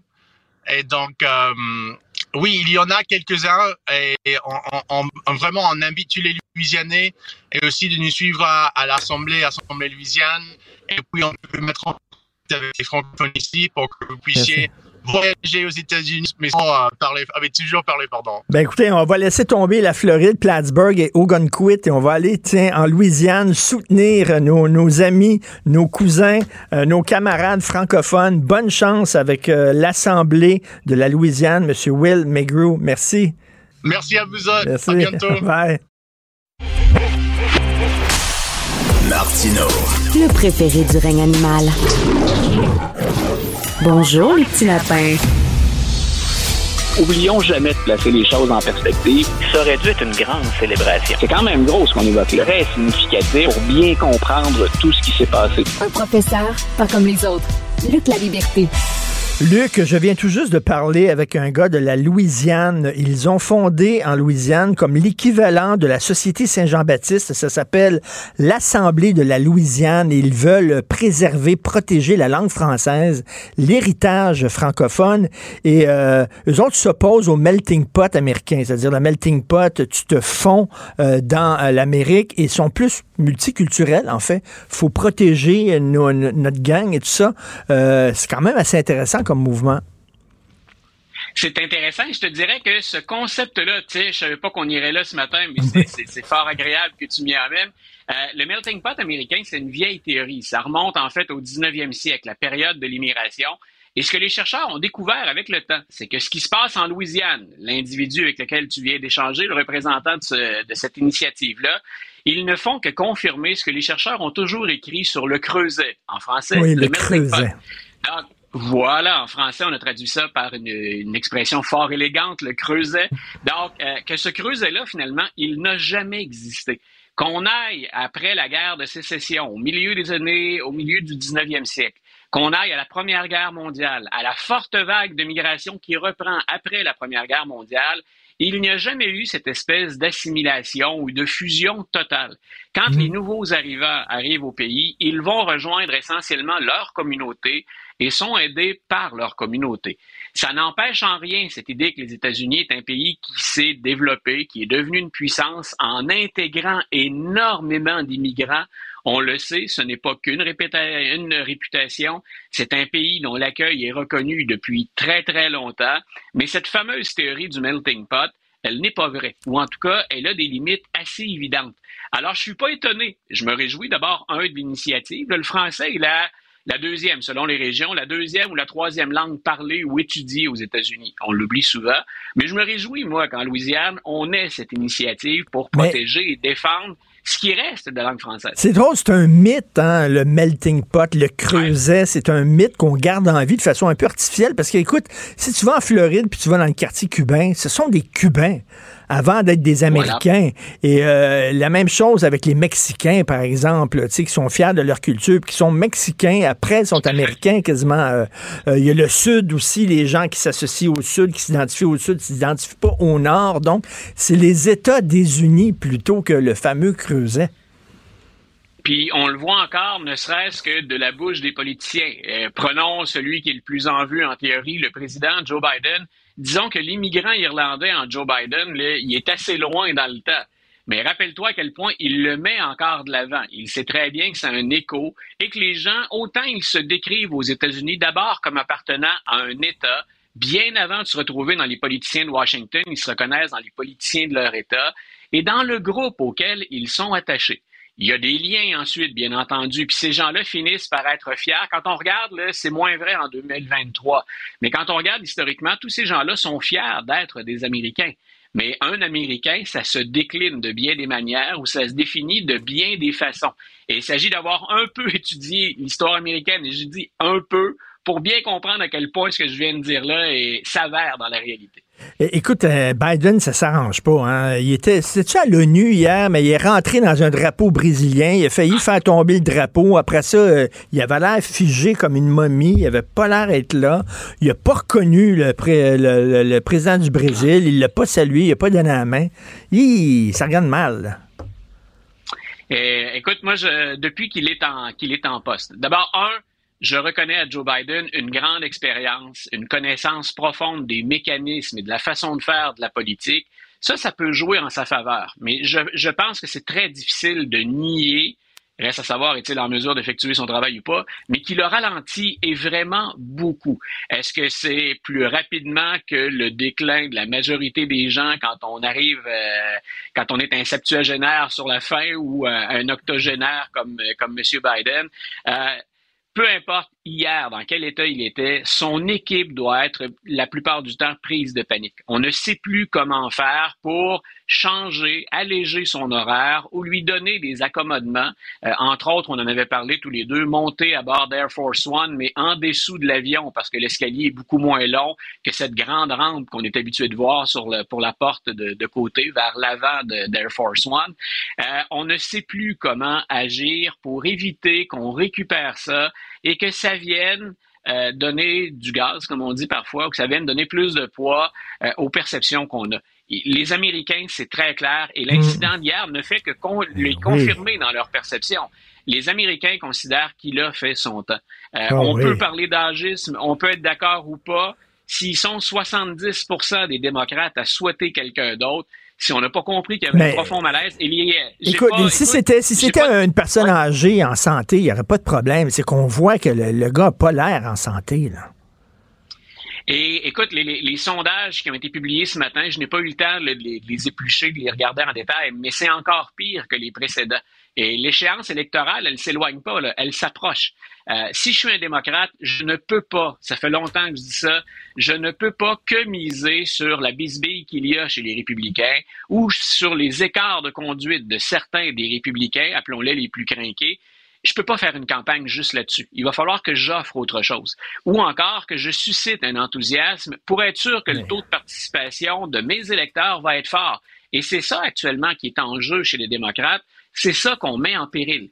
Et tu te souviens, la semaine dernière, l'éditorialiste, un pas un des éditorialistes, mais un des chroniqueurs du Washington Post qui disait non seulement il doit quitter, il devrait le faire dans un mois ou dans deux mois parce qu'après, il va être trop tard pour vendre et présenter aux Américains un autre candidat ou une autre candidate. En tout cas, il y avait l'air de l'ordinateur de 2001, le titre de l'espace, quand l'astronaute enlève ses mémoires là, à la toute fin, là, tu sais, là, puis il fait vraiment. Luc, tu m'as. tu envoyé un sujet, je trouve passionnant. La bibliothèque Ronald Reagan, on sait que c'est la tradition. euh, les, les présidents, lorsqu'ils euh, arrêtent, arrêtent d'être présidents, ils ont leur bibliothèque. Moi, je suis allé visiter la bibliothèque de John F. Kennedy. C'est extraordinaire, euh, dans le coin des Ah, oui. Absolument magnifique. Il y a la bibliothèque de Donald Trump, qui est un garde-robe avec tous ses playboys et ses anciens journaux de Mickey. Qui- C'est c'est grand même, la bibliothèque de Donald Donald Trump. Bref, il y, a- il y a la bibliothèque Ronald Reagan qui euh, prend leur distance avec Donald Trump. Ça, c'est intéressant. Surtout les bailleurs de fonds, parce qu'une une bibliothèque présidentielle, ça vient avec des bailleurs de fonds. C'est Obama d'ailleurs avait suscité un peu de controverse. là, qui paie pour, parce qu'on est en train de la construire, qui paie pour la bibliothèque Euh, Barack Obama. Donc on est en train de la terminer, là, de, de, de peaufiner le travail. Euh, c'est intéressant ce qu'on vient d'apprendre. Euh, Au-delà du fait qu'on qu'on parle encore une fois des républicains, c'est que j'écrivais cette semaine un peu plus tôt que le Parti républicain depuis Ronald Reagan a bien changé. Et je me prononçais en disant, il n'a pas changé pour le mieux. Donc, on, a encore cette référence de Ronald Reagan qu'on présente presque comme un saint, ce qui est un peu exagéré. Mais depuis Ronald Reagan, on dit le parti a été emporté grosso modo par le vide. Par, on ne présente qu'à très court terme des idées qui nous permettent de l'emporter, mais on n'a plus de programme, on n'a plus d'assises, on n'a plus de solutions pour le 21e siècle.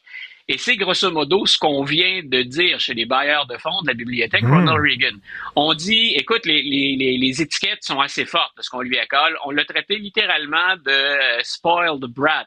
Euh, c'est même trop poli en français, d'enfant gâté. Euh, on pourrait dire de petit chien gâté, c'est un peu ce que ça veut dire. Euh, et de l'autre côté, on utilise une étiquette que les amateurs ou les lecteurs d'Harry Potter et J.K. Rowling vont reconnaître. On le traite de Voldemort. Donc, c'est c'est celui qui... On, on est rendu loin dans les étiquettes. Le prince des ténèbres. Le prince des ténèbres. Prince des ténèbres. Donc, qu'on finit par vaincre en passant. Donc, euh, si, on, en, est là, c'est chez les républicains, il y a encore une contestation évidente.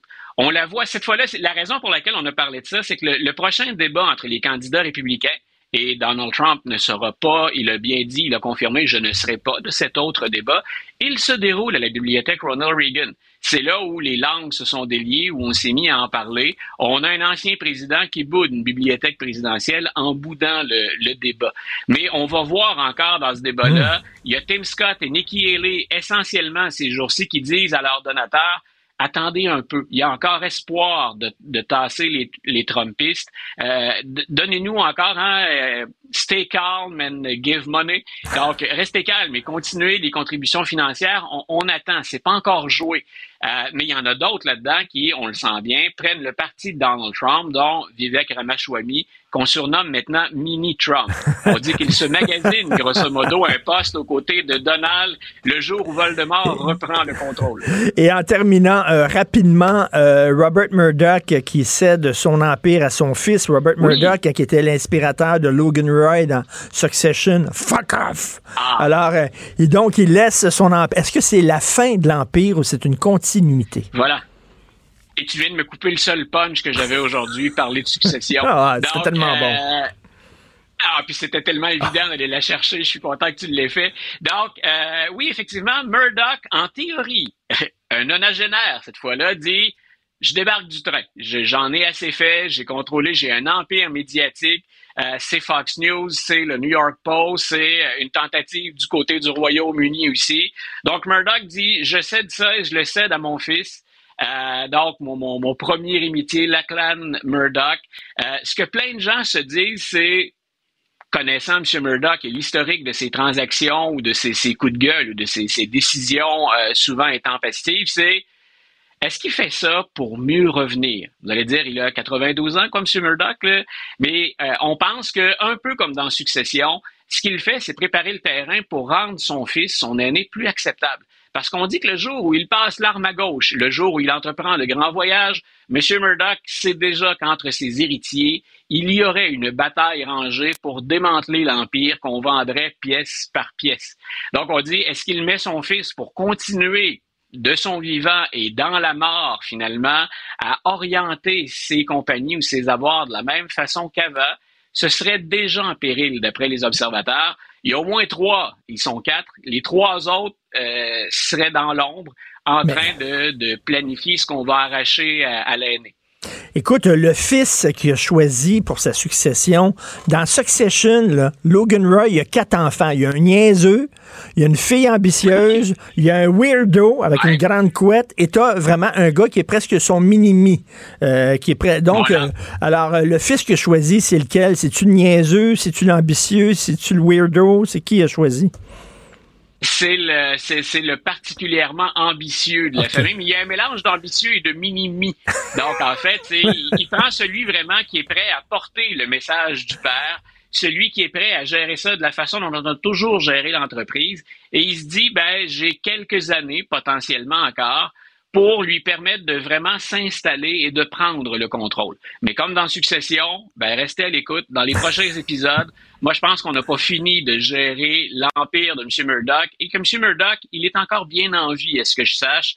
Euh, on n'annonce pas de mort prochaine dans son cas. C'est le personnage principal du, du, feuilleton. Il va revenir mettre un peu de piquant dans l'histoire. Ben merci, c'est toujours un privilège de te parler tous les jours, mon cher Luc. Bon week-end. Artiste de la satire. Il dénonce les incohérences et ironie à la fois. Richard Martineau. Alors, nous parlons de l'actualité avec la célèbre moitié de Nick Epic, Nick Payne. Bonjour. Salut Richard. Nick Payne, analyste politique.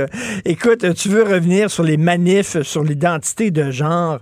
Euh, écoute, on prend les pires éléments là, euh, de cette manif-là, ceux qui étaient contre l'enseignement euh, de la théorie du genre à l'école. On prend les pires, là, les, les religieux là, fondamentalistes qui sont contre le mariage gay, contre l'homosexualité, contre l'avortement, puis on dit, ah ah, tous ceux qui se posent des questions sur l'enseignement de la théorie du genre, ben voilà, vous êtes comme eux autres. Euh, non. Oui, ce sont les mêmes hein, qui criaient pas d'amalgame ben autrefois, oui. ce qui est quand même assez comique. Euh, alors, on pense tout de suite à Valérie Plante ou à Justin Trudeau, évidemment, pour qui ces manifestations-là sont globalement et entièrement l'expression de la haine à l'endroit des LGBTQ euh, et toutes les lettres euh, associées, ce qui est une fausseté hein, pure. Là, on l'a vu, il y a des gens sérieux qui sont allés sur place qui ont vu que c'était tout un laboratoire, un, un, un salmigondi de toutes sortes d'orientations politiques. Mais tu as parlé des fondamentalistes ou des rigoristes ou des ultra-conservateurs religieux. moi, c'est la première chose que j'ai retenue là-dedans. Je sais que j'ai pas été le seul. Euh, on a vu là dans ces manifestations-là tout le potentiel d'implosion du wokisme et de sa multitude d'opprimés officiels et d'intersections. Puis là, on s'aperçoit qu'il y a des intersections qui euh, qui se rencontrent pas là finalement. Il, y a des, il, y a des, il y a des rues à sens unique là-dedans. Et si j'étais Jean-Luc Mélenchon, moi en France, je prendrais des notes sur ce qui est arrivé là parce que petite parenthèse, petite parenthèse française, là, on sait que son parti, la France insoumise, le, Québec solidaire des Français, si tu veux, euh, a bénéficié de près de, enfin, lui a obtenu près de 70% du vote musulman euh, au hmm. premier tour d'élection présidentielle parce qu'il a fait un tête à queue complet sur la question euh, du port de signes religieux ostentatoires. Hein. Jean-Luc Mélenchon, désormais, il est le défenseur de la liberté tous azimuts dans ce domaine-là. Alors, revenons ici. On a vu là donc des femmes voilées portant tout le costume euh, religieux rigoriste officiel engueuler des militants euh, plus ou moins woke ou pro-LGBT. Euh, et là, ce que la gauche doit réaliser, parce qu'il y a beaucoup des tenants hein, de l'ouverture envers la religion, même la plus rigoriste, qui sont des gens qui ne vivent pas dans les quartiers où on est en contact avec ces phénomènes sociaux-là. Euh, là, il y, en a plusieurs qui ont dû découvrir, euh, en voyant ces manifestations-là, que l'anti, euh, je dirais même jusqu'à dire la haine ou le rejet, le refus de l'homosexualité, juste l'homosexualité, est très, très, très fort à, plusieurs endroits dans ces communautés-là. Ce que tu dis, Nick, ce que tu dis, Nick, en parlant de Mélenchon puis en parlant de QS, parce que QS aussi était tout fier, QS, de présenter des candidats voilés, hein, en disant, regardez à quel mm-hmm. point on est ouvert, puis tout ça. Ce que tu dis, c'est... féministe. Oui, ce que tu dis, c'est faites attention avec qui vous vous associez. Parce que là, vous êtes en train de vous associer. Parce qu'on. Est-ce qu'on a raison de dire les femmes musulmanes qui tiennent à tout prix à leur voile, qui veulent vraiment pas l'enlever, d'après moi, ils ont une vision assez rigoriste de leur religion. Je pense qu'on a raison de se dire ça. Qu'en penses-tu? C'est assez évident. Et, euh, et, et, pour revenir à la France un instant, là, tu as là-bas le débat sur l'abaya, hein, ce vêtement euh, qui couvre euh, davantage... fait, on peut mettre par-dessus les autres vêtements, mais toujours est-il que c'est une sorte de voile, si tu veux, qui couvre tout le corps, là, pour le dire simplement. Alors, les militants là-bas, y compris de la gauche, disent, non, non, ce n'est pas un vêtement religieux. Hein, c'est juste une tenue euh, euh, comme une autre. Alors là, on essaye d'évacuer ça, mais ça va revenir au galop. Et ce qu'on voit à travers ça au Canada aussi, et même à travers ce qui se produit avec l'ingérence indienne, c'est qu'à force d'être dans l'ouverture tous azimuts aux autres cultures à tel point qu'on est ouvert sur l'immigration comme personne d'autre dans le monde, à tel point qu'on est en train, de, les gens sont en train d'amener leur pays, leurs coutumes et leur culture et leurs conflits avec eux. Là, on s'aperçoit que attends un peu le progressisme là, euh, ça, marchera plus à un moment donné. Cette espèce d'alliance circonstancielle, en France, on appelle ça l'islamo-gauchisme là, pour faire simple. Euh, à un moment donné, euh, il va y avoir des tiraillements et des fractures là-dedans, puis la gauche va être mise en face de ces contradictions. Ce qu'on ce qu'on comprend pas, ce que je ne comprends pas, c'est que la gauche jamais ne s'associerait à quelqu'un qui a une grosse croix dans le cou. OK? En disant, ben non, une grosse croix dans le cou, ça, c'est des extrêmes catholiques qui sont contre l'avortement, qui sont contre les droits des femmes. On ne veut pas s'associer à eux autres. Mais pour moi, un voile, c'est comme une grosse croix dans le cou. C'est la même maudite affaire. Évidemment, mais euh, que veux-tu? Hein? C'est jamais aussi simple que ça. Apparemment, quand on est militant qu'on a quelque chose à vendre, alors euh, lorsque tu, euh, tu, veux, tu, tu, veux faire le parallèle entre la manifestation religieuse et, euh, et, certaines caractéristiques d'orientation politique ou d'opinion, là, tu vas te faire répondre, non, non, c'est pas la religion qui est en cause, c'est le patriarcat. Hein? Euh, c'est parce que ce sont des hommes qui décident ou quelque chose du genre. Mais toujours est-il que là, on a vu le wokisme s'entre-déchirer. Moi, j'appelle ça le wokisme sans aucun complexe. Là, c'est, mm, mm. de ça dont on parle ici. Là, je me ferai pas chicaner, là, même si on me chicane parce que j'utilise ce mot. C'est le bon mot, même si euh, euh, Marie-Louise Arsenault pense que ça n'existe pas. Ben oui, elle a dit ça. Elle a dit ça. Elle interviewait Jean-François Lisée, puis elle a dit ça n'existe pas le wokisme. T'en penses quoi? Ben, quand tu veux reconnaître un woke, euh, normalement, c'est la meilleure façon. C'est la personne qui dit que ça n'existe pas.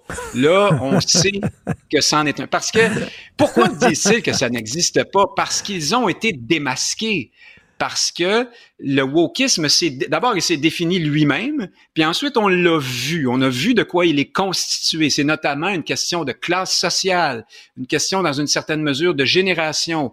C'est une fracture aussi qui est au sein de la gauche. Hein? C'est l'ancienne gauche et la nouvelle qui se démarque de l'ancienne parce qu'elle a comme depuis longtemps, la gauche, là d'ailleurs, la volonté de faire table rase et, et elle a une forme de snobisme. Les, les, la gauche, par définition aussi, c'est un snobisme maintenant. Et donc, la nouvelle gauche, la gauche woke, regarde l'ancienne gauche de haut en disant, vous êtes des arriérés d'un autre temps, vous êtes racistes, ainsi de suite.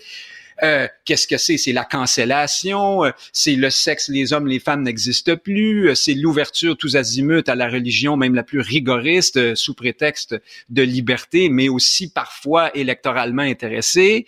c'est très définissable le wokisme, mais c'est très gênant aussi d'en être quand on mmh. réalise que ce n'est pas la, la, la, gauche d'autrefois, la lutte des classes, la répartition de la richesse, l'accaparement des profits par quelques-uns au détriment de la, majorité. C'est plus ça du tout. C'est un snobisme petit bourgeois.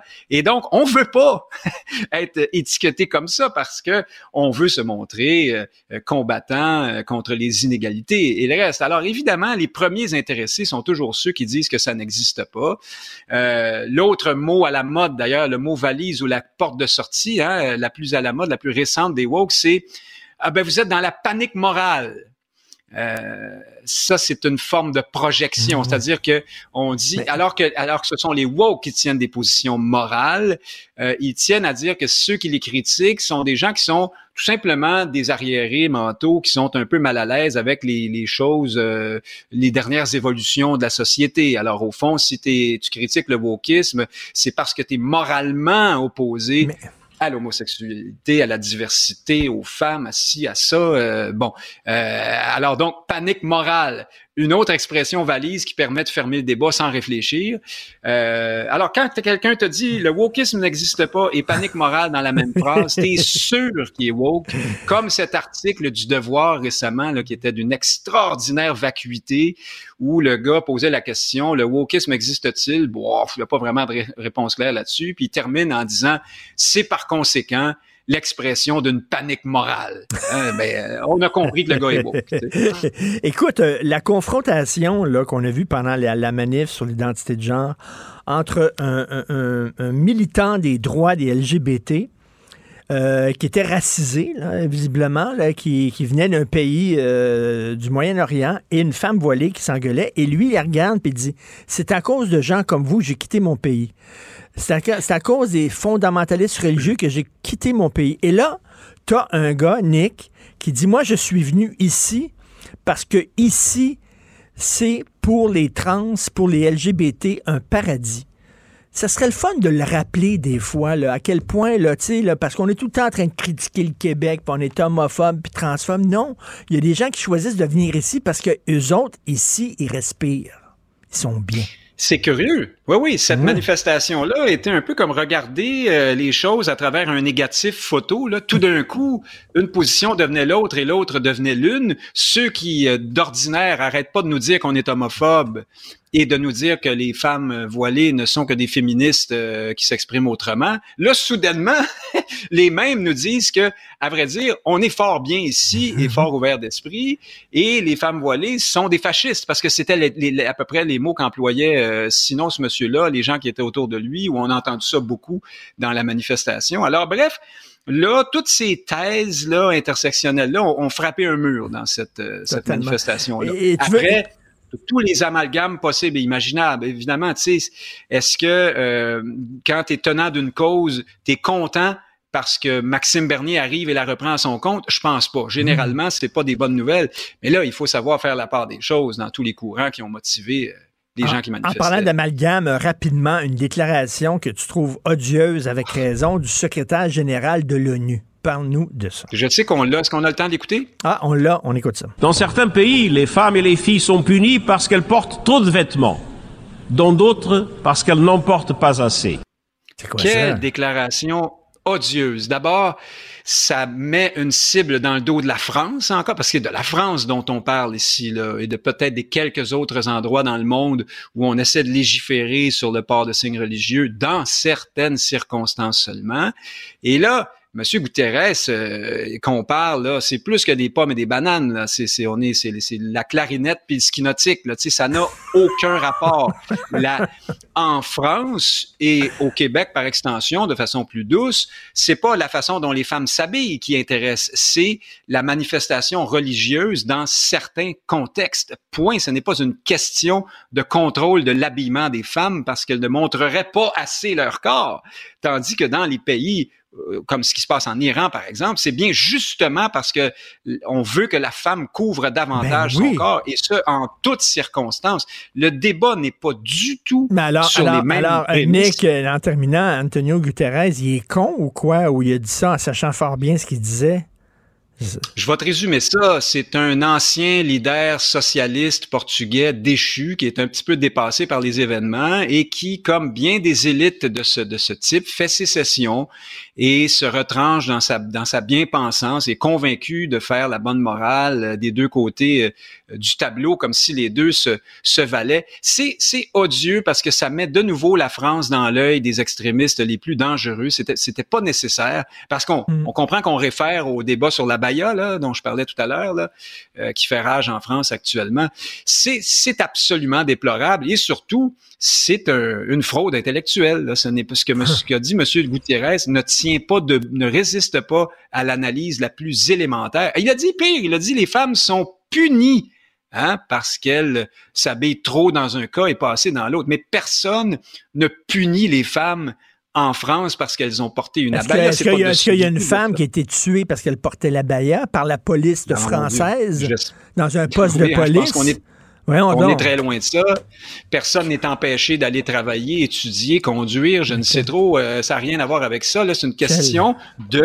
C'est une, une, une- une conception de la laïcité qui s'exprime ici dans le cadre de l'école, précisément, là, en France, là, euh, qui touche quelques, une toute petite part de la population de femmes déjà, là, hein, il faut Mais bien quel- dire aussi. Quel imbécile. Il faut vraiment voilà. utiliser le mot. C'est euh, malhonnête. euh, tout à c'est- fait. C'est déplorable. Merci beaucoup. C'était super intéressant. Bon week-end, mon cher Nick Payne. Salut.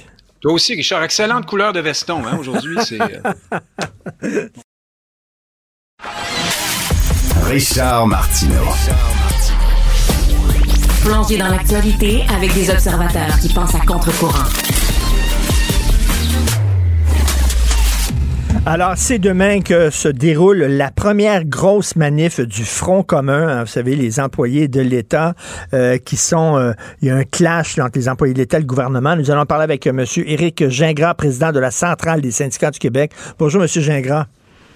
Bonjour, M. Martineau. Alors, vous attendez plusieurs milliers de personnes demain dans le centre-ville de Montréal, autour de McGill. Euh, vous, ce que vous voulez, votre but, c'est que ce soit pas seulement des, des fonctionnaires qui soient dans la rue pour défendre, bien sûr, leurs conditions de travail, qui veulent être mieux payés.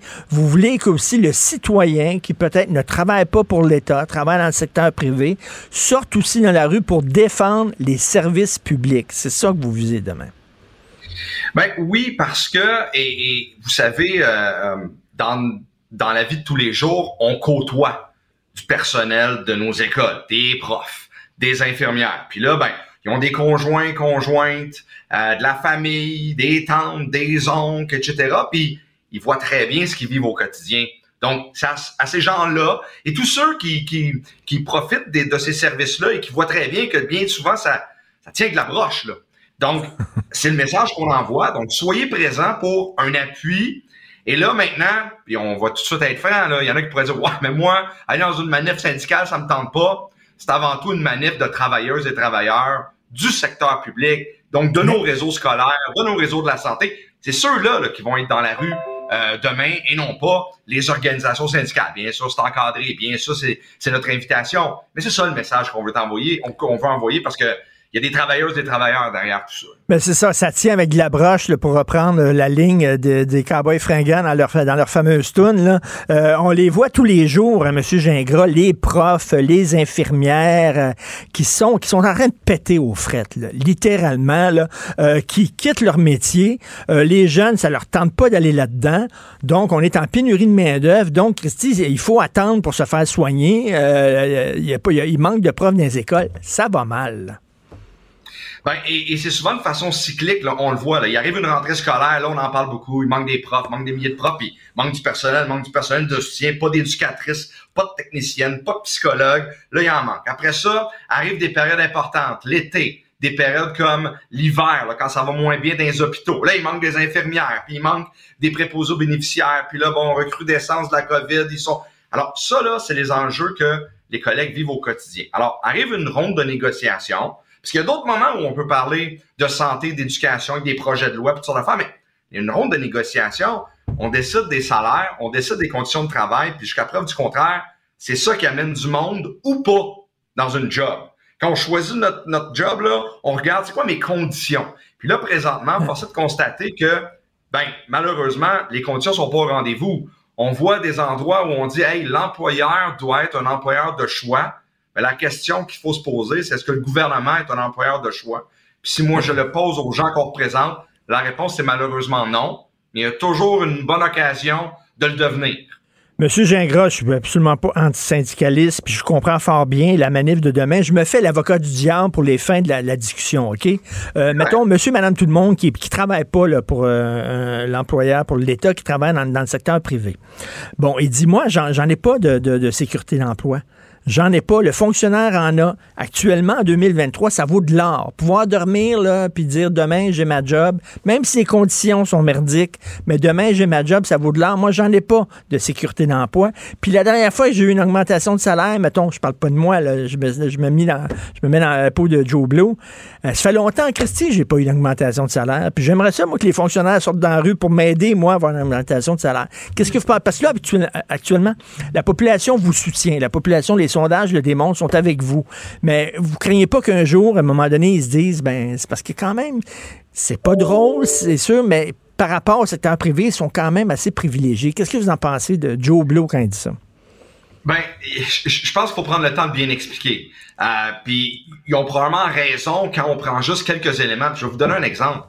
Tu sais, le fameux régime de retraite, parce que vous parlez de, de, de, job, là, puis, puis de l'avoir, mais il y a le fameux régime de retraite qui bien souvent on se faisait ah c'est il est très généreux donc ça vous êtes des gros durs mais même ça là même ça ça n'attire pas. Les gens préfèrent quitter là parce qu'on sait que le régime il est intéressant quand tu arrives à 35 ans de service là. Mais les gens ils quittent après 10 ans puis ils disent moi là il y a pas un régime de retraite je vais préférer aller travailler ailleurs que de rester là. Ça c'est majeur là. On n'est plus il y a 20 ans il y a 25 ans il y a 30 ans parce que toutes les autres conditions de travail ne se sont pas améliorées, dont entre autres les salaires. Vous donnez l'exemple. Vous savez, on peut dire qu'il y a des emplois effectivement qui sont très bien, sont mieux rémunérés que d'autres, mais il y a des emplois où on a des collègues du personnel de soutien dans nos écoles à une vingtaine de piastres de l'heure, 21, 22, ils se disent, ben, on offre quasiment plus que ça au McDo à côté pour attirer du monde.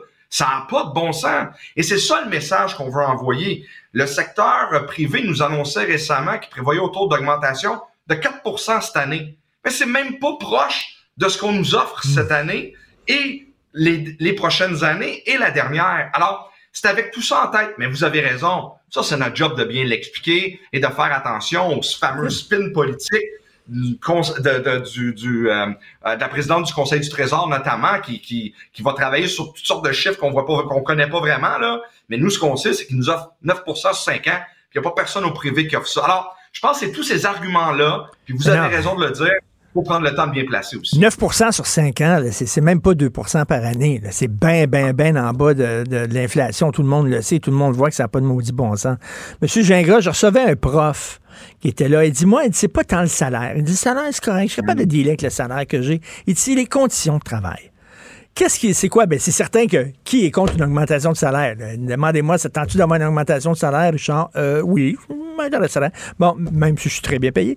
Euh, mais, mais, mais, euh, mais, euh, donc, c'est quoi le nerf de la guerre? C'est-tu plus les conditions de travail que le salaire? Ah là, je vais répondre vraiment quelque chose de plate. C'est les deux.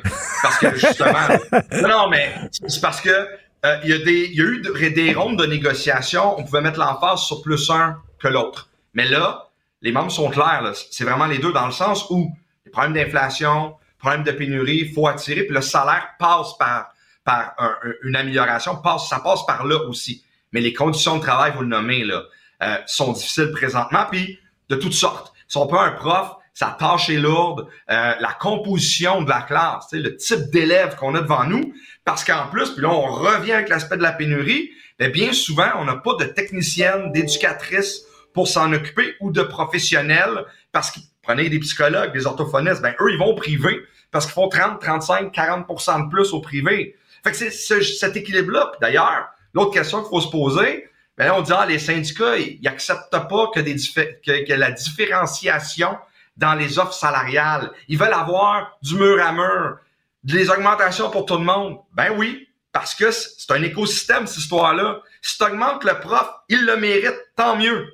Mais si tu n'as pas d'éducatrice pour euh, s'occuper des jeunes à 7 heures le matin, t'es pas mieux. Si t'as pas de technicienne pour aider le prof, t'es pas mieux. Alors, pour cette raison-là que on est dans un endroit important de la négociation pour nos services publics au Québec. Vous, vous avez un os, là, vous avez un as dans votre jeu. Vous avez un as incroyable. C'est que les, les- les- les députés se sont donné une augmentation de 30% Et ça, là, comme gaffe, là, tu sais, avant, c'est Michel Girard qui écrivait là-dessus, c'était tellement bon ce qu'il disait. Avant de négocier, avant ta gang, tu donnes toi une augmentation de 30% puis après ça, tu leur offres 9% sur 5 ans. Ils ont l'air fous, hein, Christy. Ils Ouais, se sont puis, tirés euh, dans le pied, là. Le 30 le- et le 30% c'est plus l'indexation. Hein? Ça, ça, ça- souvent, c'est pas dit, là, mais ils se sont augmentés de 30% plus une indexation. Là, on parle de davantage 39% Mais bon, je veux pas jouer ces chiffres. Nous, ce qu'on demande, justement, c'est d'avoir l'indexation des prêts à la consommation et avoir un rattrapage. Euh, on- les chiffres, ça sera à voir parce que euh, parce que c'est en fonction de, de- des prix à la consommation des prochaines années, mais on est autour de 20 quelques pourcents. Donc, effectivement, c'est frustrant. Et ça, là, malheureusement, puis on sait que c'est pas du même niveau. Hein? Ils sont euh, euh, ils sont un certain nombre de, de députés versus 600 000 personnes de la fonction publique.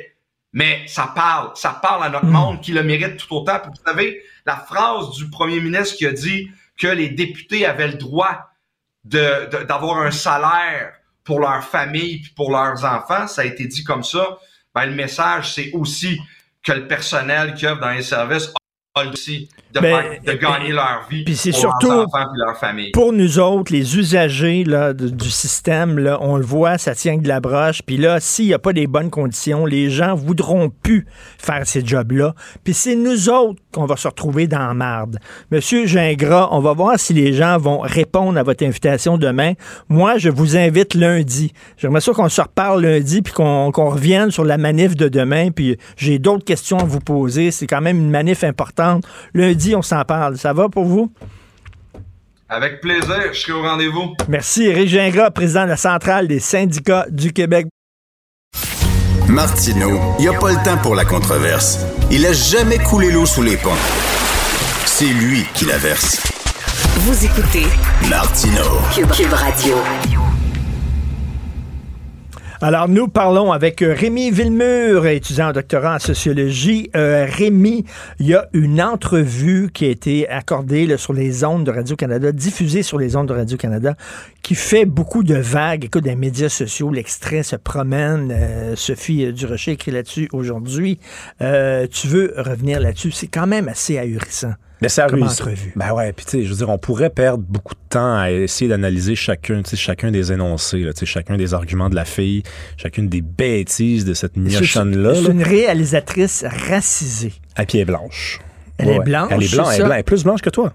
Elle est blanche, mais elle, elle- elle- elle est, raci- elle est raci- racisée en, en- quoi, Ouais. à l'intérieur, ou en tout cas, je sais, je sais pas. Mais, mais donc, et elle dit qu'elle qu'elle détestait, qu'elle a toujours détesté les Blancs, alors qu'elle est blanche elle-même. Écoute, on, on a un extrait, Jean-François, on écoute ça, l'extrait. Pendant longtemps, tu as dit que tu n'aimais pas les blancs. Oh mon Dieu, oui, c'est vrai. Mon Dieu, tu vas là. Ben, oui, de l'huile, il y a un feu, euh, je rajoute je de l'huile. détestais les blancs, mais tu sais, je veux dire, je pense pas que tu peux aimer les blancs quand tu habites en Afrique là. Et je pense que tu peux pas aimer les blancs quand tu es afro en, en France. OK, pourquoi? Ben tu peux, là, tu peux. Mais c'est, c'est, c'est tellement violent, tu sais, je veux Ouais. dire, c'est, c'est trash en crise, là. Fait que, à un moment donné, t'es tanné, puis t'es juste comme, ah, not a safe space, bye. Après ça, je te dirais que euh, j'ai développé, en arrivant ici, un sentiment d'appartenance à la culture québécoise, mais aux cultures québécoises, tu sais, parce que si c'est, si être québécois de souche, c'est être canadien-français, moi, je suis comme, non. Cana- euh, québécois de souche, c'est genre les autochtones, euh, Mm. qu'on est en train de génocider encore en ce moment d'ailleurs. Fait que c'est comme, pour moi, c'est des identités comme plus Génocidé. Il y a Ouais, un génocide mais- actuellement au Québec contre les Autochtones. Mais Un moi, génocide. j'avais entendu souvent dire qu'il y avait eu un génocide, puis déjà ça, c'est faux. Mais là, c'est la première fois que j'entends dire qu'il Il y, a un, un génocide Actuellement, mais- actuellement. Mais, il faut que les casques bleus interviennent. Euh, Absolument. Vraiment, il faut que l'ONU intervienne s'il y a un génocide actuellement. Bon, c'est n'importe quoi. C'était l'émission de Rebecca McKinnon. Euh, et euh, c'est drôle parce que Sophie, dans sa chronique aujourd'hui, dit Radio-Canada, c'est pas là où euh, on n'a pas le droit de dire le mot en haine parce que ça offusque tout le monde et tout ça.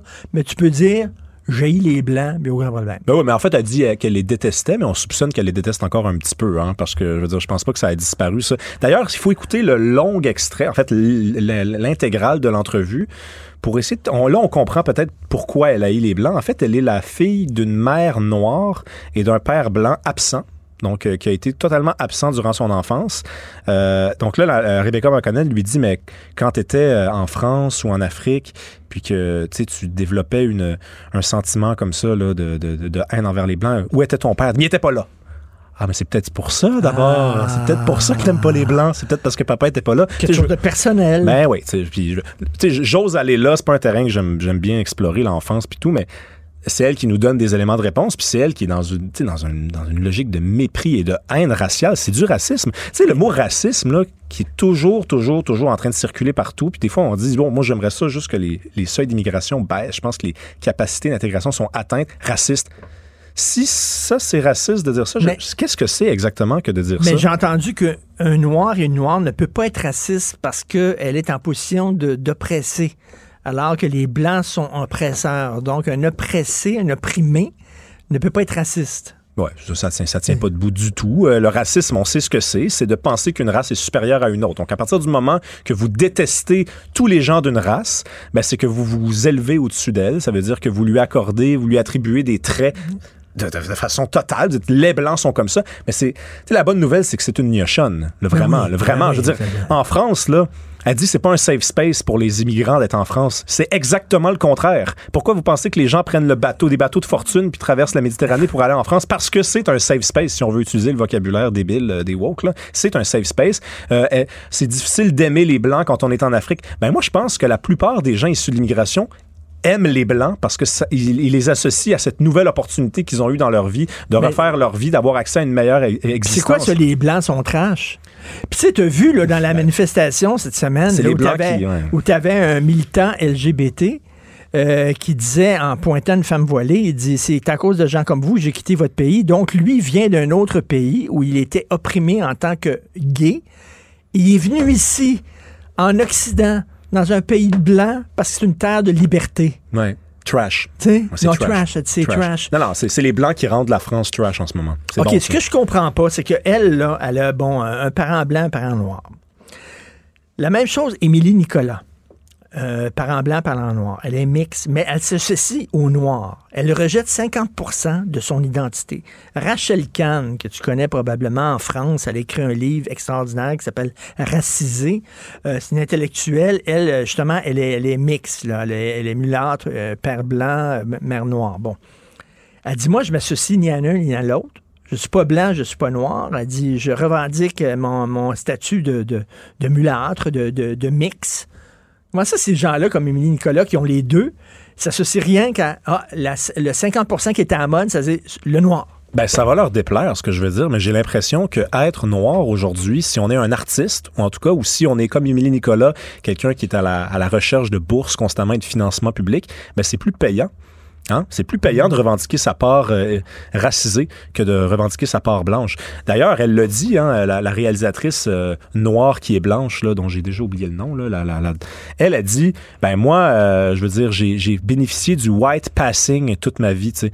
du white passing. Donc, ça, c'est le white passing, c'est le concept selon lequel ben, on est peut-être noir, mais parce qu'on est blanc, on bénéficie de privilèges. Mais en réalité, je veux dire, ça, c'est une façon de dire que t'es- t'es pas bonne. Ça veut dire que tout le financement auquel tu as eu droit, tous les privilèges que tu as eu dans ta vie, c'est parce que tu étais, c'est parce que t'étais blanche. Ça veut dire que assez- ben t'as oui. pas assez de talent, tu sais, en réalité. Ben oui. On te l'aurait pas donné l'argent qu'il a fallu pour faire ta série ou pour faire tes courts-métrages avant de te qualifier pour euh, faire une série si tu étais juste bonne. Mais non, c'est parce que tu es blanc. Mais c'est une connerie, c'est une connerie.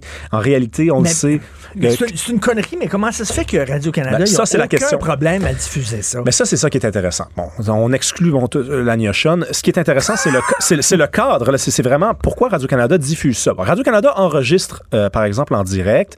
Euh, ils se font prendre par quelqu'un bon, de, de- de radical comme ça. Ils sont pas obligés de- d'en faire la promotion ensuite en ligne, là, de, faire rouler l'extrait, de dire, euh, écoute, de mettre même l'extrait en ligne sur leur, leur- sur audio. Ils sont pas obligés de faire ça. Si c'est un montage, moi je suis déjà allé à Radio-Canada aux idées folles, c'est un montage, ça arrive des émissions comme ça. T'es pas, t'es encore moins obligé de le mettre en ligne. Dans tous les cas, il y a quelqu'un qui a enregistré ça, puis qui a dit c'est bon, ça passe, c'est correct. Mais OK, mais si quelqu'un portait plainte à l'Ombudsman, je- Ben- j'espère que quelqu'un portait plainte. Ben, Stéphane Bureau a perdu, euh, en tout cas, c'est, pas la- la- le récit officiel, mais on, on a lu entre les lignes qu'il a perdu son poste parce qu'il avait reçu un médecin controversé. Oui. Moi, j'estime que ça, c'est un plus gros blâme là, envers Radio-Canada que d'avoir là, ça a invité l'air le que raciste. si quelqu'un dit le mot en haine à Radio-Canada, l'animateur, l'animatrice doit s'excuser, puis tout ça, puis toute l'affaire. Mais comment ça, il n'y a pas de, de, de, de- de guidelines, excuse-moi, de, de, de, lignes euh, de- d'encadrement aussi pour les gens qui disent ça sur- contre les Blancs? Ben, Mais donc, il y a un racisme qui est acceptable, puis il y en a un autre qui n'est pas acceptable. C'est le seul, le seul racisme acceptable, c'est le racisme anti-blanc et anti-québécois. Ça, on le sait depuis des années. Parce qu'elle dit, là, puis après, tu sais, moi, je m'identifie euh, comme québécois, mais pas la culture québécoise, les cultures québécoises. Ouais, puis pas canadien-français, parce que Ah ça, c'est pas québécois de souche, c'est autochtone. C'est tout défait dans sa tête, là. Elle comprend rien, elle a aucune assise quoi. historique. Puis bon, évidemment, le pire, c'est d'avoir parlé d'un génocide actuel. Actuel. Franchement. Les implants cérébraux de Elon Musk, c'est quoi ça? Ben, tu te rappelles, Richard, peut-être tu t'en rappelles pas. Moi, la première chronique que j'ai faite à Cube, c'était sur ce sujet-là. C'était en mars 2022. J'étais venu te parler du métavers, mais aussi de ce projet-là d'Elon Musk un peu pété, un peu étrange. Le consiste- transhumanisme. Exactement, qui consiste à insérer une puce dans la tête des gens. Mais Elon Musk, depuis le début de, de- de l'initiative Neuralink, il dit c'est pas pour euh, d'autres raisons, euh, pour commencer, euh, que celle d'aider. Il veut aider les gens qui sont pris avec des problèmes de paralysie cérébrale ou de quadraplégie. Il dit, bon, on va insérer une, une puce qui va assurer le contact entre le cerveau et un ordinateur, on va pouvoir les aider. Bon, qui est contre la tarte aux pommes? Moi, je suis contre, je suis pour ça, évidemment. Mais Là, il y a des gens qui disent Ah, c'est un saint homme, c'est un grand homme, il veut aider. Franchement, Elon Musk, qui a un parcours, quand on étudie son parcours d'homme d'affaires, il n'a jamais visé une clientèle cible. Il n'a jamais travaillé comme ça. PayPal, c'était pour tout le monde. Tesla, c'est pour tout le monde. SpaceX, c'est pas pour quelques milliardaires. Ultimement, ce qu'il veut, c'est pouvoir transporter tout le monde sur Mars. Donc, tu penses qu'il va s'arrêter là? Tu penses qu'un implant cérébral, là, il va soigner les, les quelques dizaines de milliers de personnes qu'il y a euh, en, en Amérique? Ah, puis genre, mettons, il y en a, mettons qu'il y en a 3 400 000, je sais pas, je connais mal mon, ce sujet-là, mais il doit pas y avoir beaucoup de monde là, qui sont quadraplégiques puis, puis euh, paraly- para- paralysés cérébralement. Pas, pas énormément. Donc, après avoir, après avoir réussi à, à se concentrer là-dessus, il va aller ailleurs. Où va-t-il aller? Écoute, euh, tu sais qu'on dit qu'on utilise seulement, je sais pas, 10% de notre cerveau, 15% Il y a un film qui s'appelle Sans limite avec Bradley Cooper, je Ouais, crois. que j'ai vu, ouais. Et Bradley Cooper prend une pilule et qui lui permet de soudainement d'utiliser toutes, toutes les possibilités de son cerveau. OK, si jamais la fameuse puce euh, te permettait ça, ou te permettait d'être plus intelligent et comprendre et de, de processer davantage d'informations, est-ce que tu le ferais? Est-ce que toi, tu le ferais? Non. Non, non, non. Écoute, je, je t'app- je t'apparais peut-être pas, très curieux puis pas très, euh, pas, pas, très gay, mais moi, je, je rentrerai rien dans, mon, dans ma tête comme ça en métal. Franchement, je trouve que je trouve qu'il y a quand même une, il y a des petites affaires que je ferais avant de faire ça. Est-ce que, est-ce que pour toi, c'est comme euh, les gens qui chauffent des stéroïdes pour courir plus vite? Ben, un Puis peu, un peu. peu mais, ça, mais le projet d'Elon Musk, ça semble consister plutôt à rattraper le, projet Meta de, de Facebook.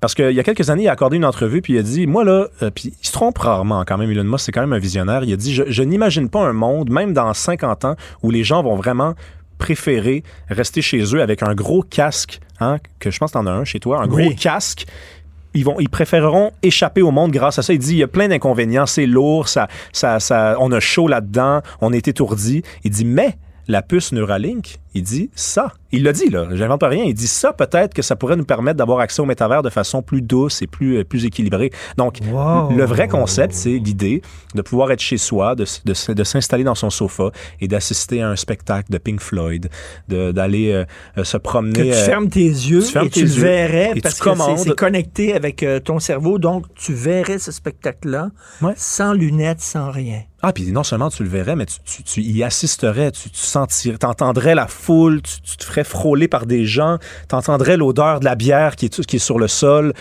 Non, non, tu y serais. Tu y serais. T'imagines, toi, l'argent que l'industrie porno ferait avec ça? les porn de ce monde, là. Ben, imagine tous les Tu producteurs fermes tes yeux, là, puis tu couches avec la plus belle fille au monde, puis tu ressens tout, là. Tu Ouais, ressens ouais, tout. tu ressens tout, tout, tout, tout, tout. Elle est là, là, elle est là sur toi, tu sais. C'est, c'est...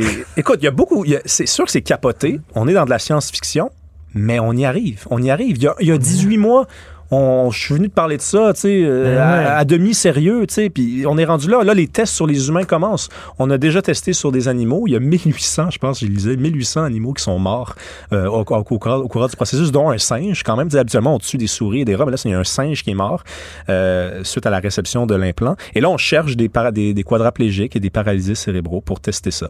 Parce qu'on veut échapper au monde. Le monde nous ennuie, le monde nous lasse. On était cœurés. Ouais. Fait qu'on a besoin d'autre chose. tu sais. Ouais, Puis il y a ça. personne qui, qui s'accroche vraiment à ça, là, à part quelques réacs puis quelques conservateurs. tu sais. Euh, Bob Dylan chantait Everybody Must Get Stoned. Ben, c'est ça, là, aller dans un, un- un univers parallèle parce que, comme tu dis, le monde d'aujourd'hui nous écœure bien raide. Super intéressant, comme toujours. Euh, Rémi Villemur, euh, bon, bon week-end. Bonne fin de semaine, bye. Salut. Martino. Le parrain de l'actualité.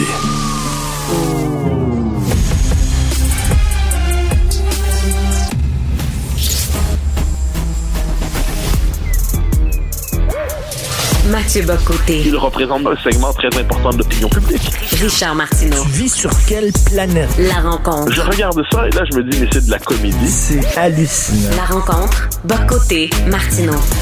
Mathieu Bocoté, tu veux nous parler euh, de Radio-Canada, euh, encore la, fameuse entrevue qui fait le tour des médias sociaux.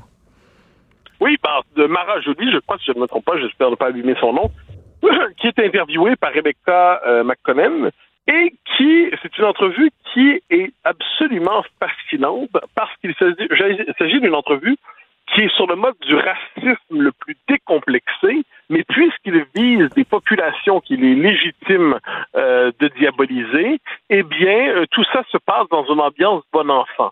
Euh, la Mara Jolie en question nous explique, c'est une comédienne, c'est une femme qui a du talent, j'en doute pas, que quand on est en France ou ailleurs, bon, c'est tout à fait naturel de, de détester les Blancs détester les Blancs est un comportement naturel. Elle en est un peu revenue, dit-elle, parce qu'elle est arrivée au Québec, mais globalement, détester les Blancs, ça devrait pas être un problème pour elle. Ça, ça implique d'ailleurs, d'autant que parce qu'elle-même est d'apparence blanche, entre guillemets, mais elle est afro-américaine par son père, si je ne me trompe pas, ou par sa mère, eh bien, elle dit, elle bé- bénéficie du white privilege, mais c'est pas une vraie blanche, donc elle serait dans une, une double position qui lui permettrait de faire l'expérience de l'injustice sociale. Et elle dit, bon, le Québec a trouvé une manière de se réconcilier ici avec les Québécois, à condition que les Québécois, ne soient pas des Canadiens français, parce que ça, wash, dégueu, vraiment pas le fun. Trash. Et d'autant que, et euh, oui, trash, et elle en profite pour... euh, pour dire qu'on génociderait les Amérindiens ici. Je serais curieux de savoir ce qu'elle entend par là. Donc, on est dans une entrevue qui, à la fois, est dans le mode du délire, premièrement, de la haine raciale à l'endroit des Blancs, de la haine ethnique à l'endroit des Canadiens français, et tout ça s'exprime comme si ça allait de soi sur un ton, euh, un ton joyeux, un ton, euh, un ton complice. Et moi, je demande à Radio-Canada, qui est une boîte qui, euh, qui fait un scandale dès qu'on vient l'idée de prononcer le N-word, comme on dit, eh bien, euh, où sont-ils quand vient le temps de dénoncer la haine raciale qui vise d'autres groupes que les groupes protégés par le régime diversitaire? Mais ça n'a pas l'air de déranger, puis je suis bon, pardon le terme, pas chier, mais vomir sur les Canadiens français, ben, apparemment que ça fait partie de la bonne hygiène mentale de ces gens-là. Mais, mais Mathieu, là, il y a une grande journaliste de la CBC qui a perdu sa job, une grande journaliste là, qui a travaillé des années à la CBC, Bien sûr. qui a perdu sa job parce que pas en ondes, même pas en ondes, lors d'une réunion Wendy de Mercier, production, Wendy merci, merci, lors d'une réunion Elle préparait son émission. Et elle a cité le livre Nègre blanc d'Amérique dans une réunion. Ben, Christy, elle a perdu sa job. Et là, on parle de quelqu'un qui est en onde à Radio-Canada et qui dit Je déteste les Blancs. Hallucinant. Oui, mais alors, alors ce qu'on comprend, c'est que dans la théorie de l'antiracisme, du néo-antiracisme, détester les Blancs, c'est pas du racisme. Parce que le racisme, faut jamais l'oublier dans leur théorie, c'est un système qui est intégralement lié à l'expansion européenne depuis 1492. Donc le racisme ne peut être que blanc et le blanc ne peut être que raciste. Quand quelqu'un des minorités a des propos qu'on dirait racistes ou relevant de la haine raciale, ce ne serait rien d'autre qu'une forme de mécanisme d'autodéfense à l'endroit d'un système de, domination raciale qui peserait sur lui ou sur elle. Donc, dire sale blanc ou je déteste les blancs ou les blancs sont détestables, ce n'est pas du racisme. Alors, je le répète, quelqu'un dirait je déteste les noirs, on trouverait ça scandaleux, ça serait odieux. Je déteste les arabes, ce serait scandaleux. Je déteste les latinos, ce serait scandaleux. Mais je déteste les blancs, ce n'est pas scandaleux. Et c'est même, je le dis, ça se dit sur le ton badin et complice de l'esprit radio canadien.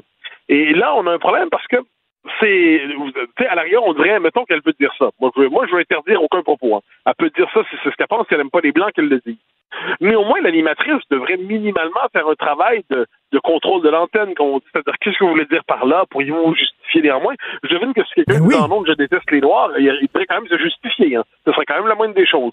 Mais je déteste les Blancs, on ne doit pas se justifier parce que c'est c'est presque naturel. Et je trouve qu'il y a quelque chose d'inquiétant à voir Radcam tolérer de telles choses sans même prendre la... Euh, et plus encore, hein, je précise, c'est le segment qui était mis en circulation sur TikTok, si je ne me trompe pas, ou sur Instagram.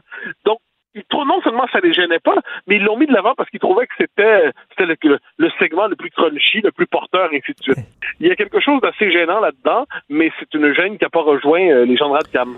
Écoute, le fait que c'est comme bon enfant, on rit, c'est comme on est entre nous, puis c'est ça qu'on pense. Tu as, l'impression finalement que ben, c'est ce qu'ils se disent quand ils se rencontrent à longueur de jour. Ces gens-là, euh, ça les a pas ben, étonnés. C'est ce qu'ils disent. Non, en fait, c'est non seulement ce qu'ils se disent à longueur de jour, mais c'est au cœur des programmes universitaires contemporains. Il faut juste pas se tromper. Hein. Ce discours-là, il est mainstream à l'université. Ce discours-là, il est mainstream en sciences sociales. Ce discours-là est désormais mainstream à Radio-Canada. Bon, alors là, on a un problème. C'est-à-dire c'est du racisme publiquement subventionné par le diffuseur public euh, fédéral. Ça devrait théoriquement nous inquiéter un peu, mais on est justement dans la société des, euh, des euh, appelons ça des considérations raciales asymétriques. Donc autant, et on va le redire avec raison, quelqu'un qui aurait de tels propos à l'endroit des Noirs ou des Arabes, mais il serait condamné immédiatement.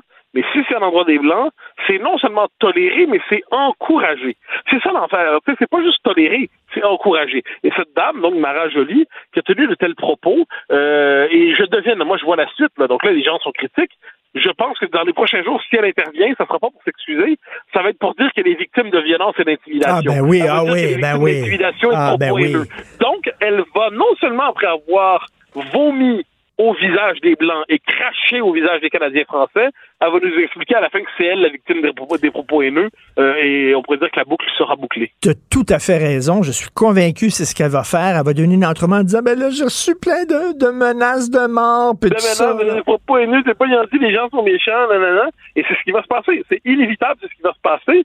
Ou alors, si ça, si ça se passe pas, c'est parce qu'elle aura compris que c'est compliqué. Mais la, la logique, c'est qu'elle va se présenter comme une victime désormais. Donc, c'est, mais on voit ça sans fois, on voit ça régulièrement. Et là, elle va mal le prendre que les gens réagissent mal à l'idée de se faire cacher au visage. C'est très étrange comme psychologie. Écoute, des fois, là, on dit que les, certaines personnes comme toi, comme moi, comme euh, certains chroniqueurs ici, qu'on alimente la haine et qu'on jette de l'huile sur le feu, etc. Mais ce genre de propos-là, là, est-ce qu'ils sont pas en train d'aller, il va avoir un backlash à un moment donné, il va avoir un méchant backlash. Et c'est ça, moi, que je crains. Les gens vont en avoir ras le cul, puis finalement, ça, ça va alimenter justement des gens d'extrême droite qui vont dire là, c'est terminé, on en a ras le pompon.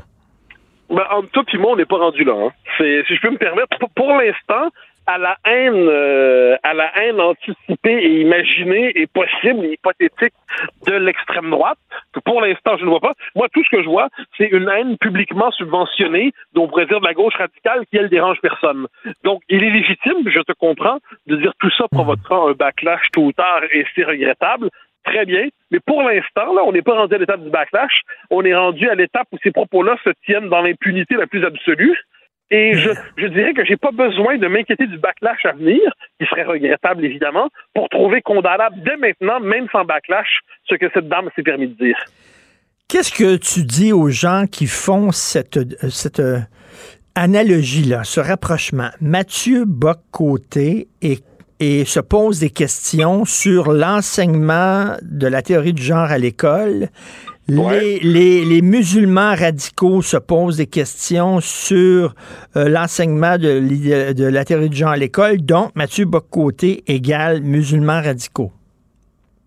Ah ben, je dirais que ces gens ont une puissance de, raisonnement approximative. dire, si un musulman radical me dit que 2 plus 2 égale 4, eh ben, je ne vais pas lui dire désolé, parce que tu es un musulman radical, 2 plus 2 égale 5.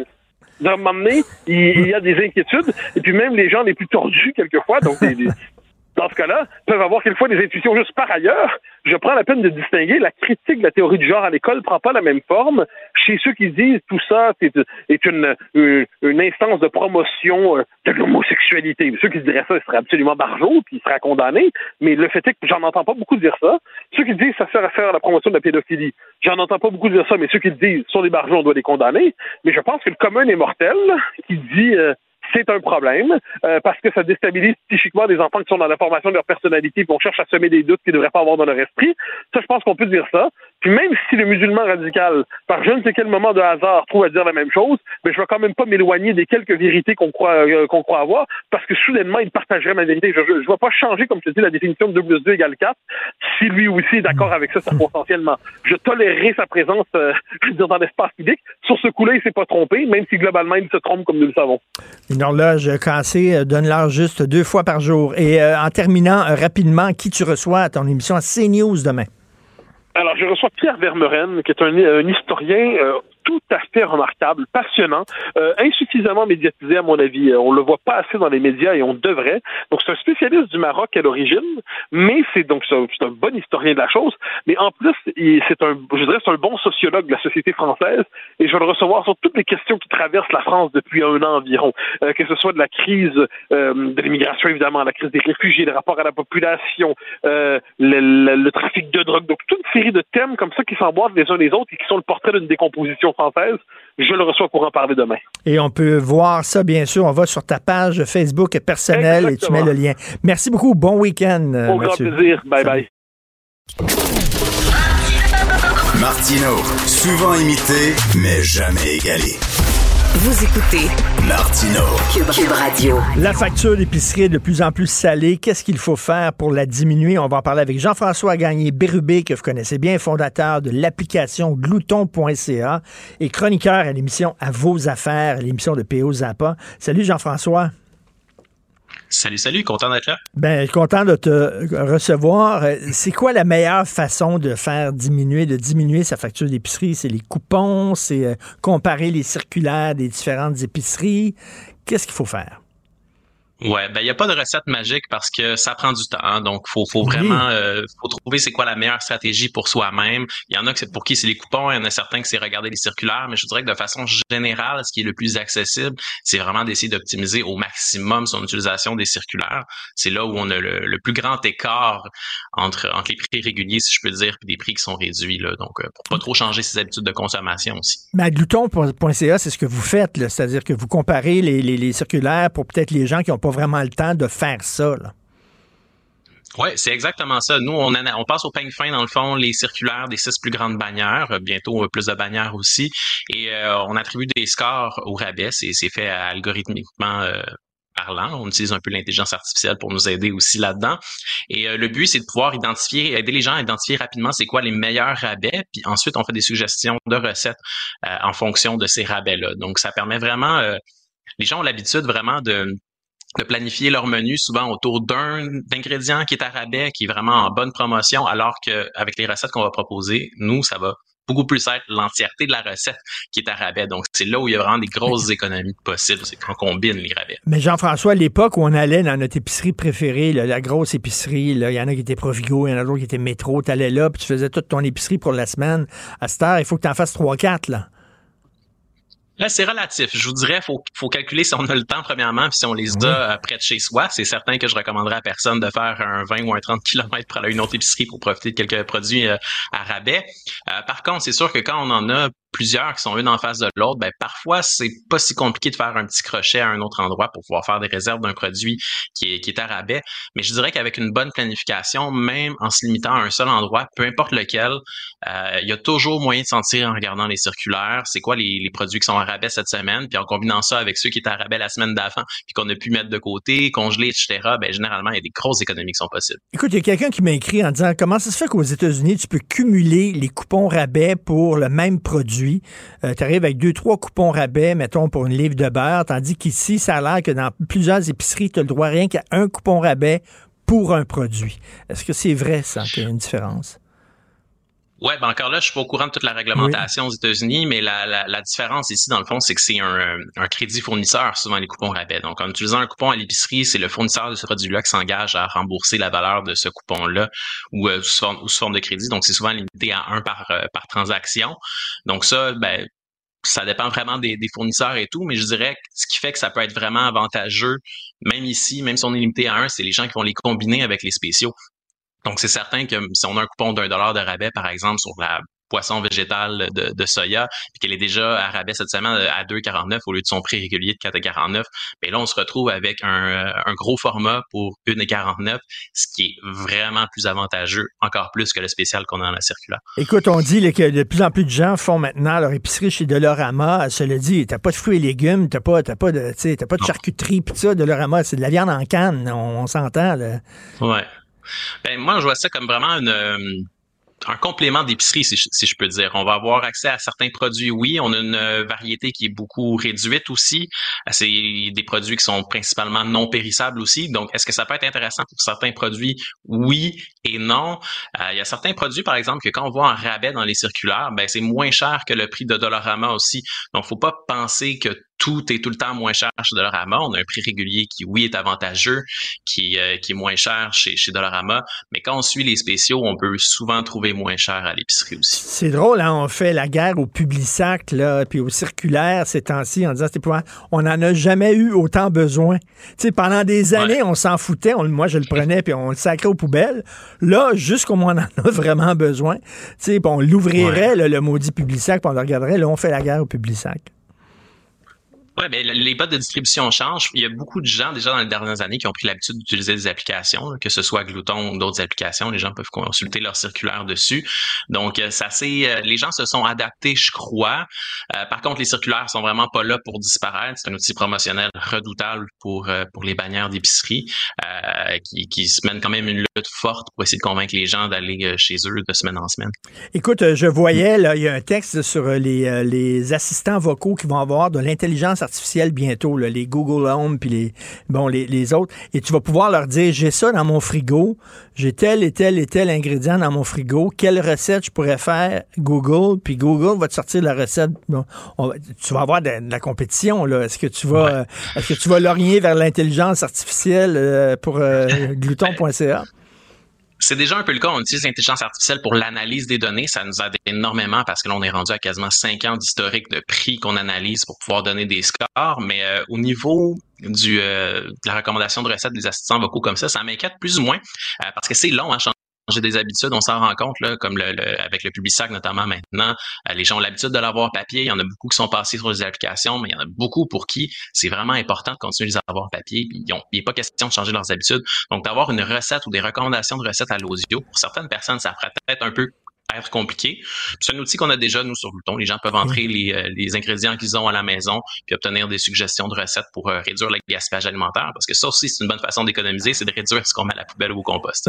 Jean-François, le malheur des uns fait le bonheur des autres. Donc, toi, est-ce que tu as vu une recrudescence de trafic sur ta sur ta, ah ben il est plus là mais je me demandais s'il avait vu justement une recrudescence de, trafic sur son application. Euh, ça s'appelle glouton.ca merci beaucoup Jean-François Gagné Bérubé fondateur justement de glouton.ca c'est tout le temps qu'il nous reste. Merci à l'excellente équipe de recherche euh, qui m'encadre et m'appuie. Florence Lamoureux merci beaucoup. Max-Émile Sayer et Marianne Bessette. Jean-François Roy à la réalisation la mise en onde. Benoît n'est pas là aujourd'hui. J'espère qu'il n'est pas malade. J'espère que c'est rien de grave. C'est Jean-François Barry qui le remplace. Donc, c'est lui qui prend la relève. Passez un excellent week-end. On se reparle lundi, 8h30. Bye. Cube Radio.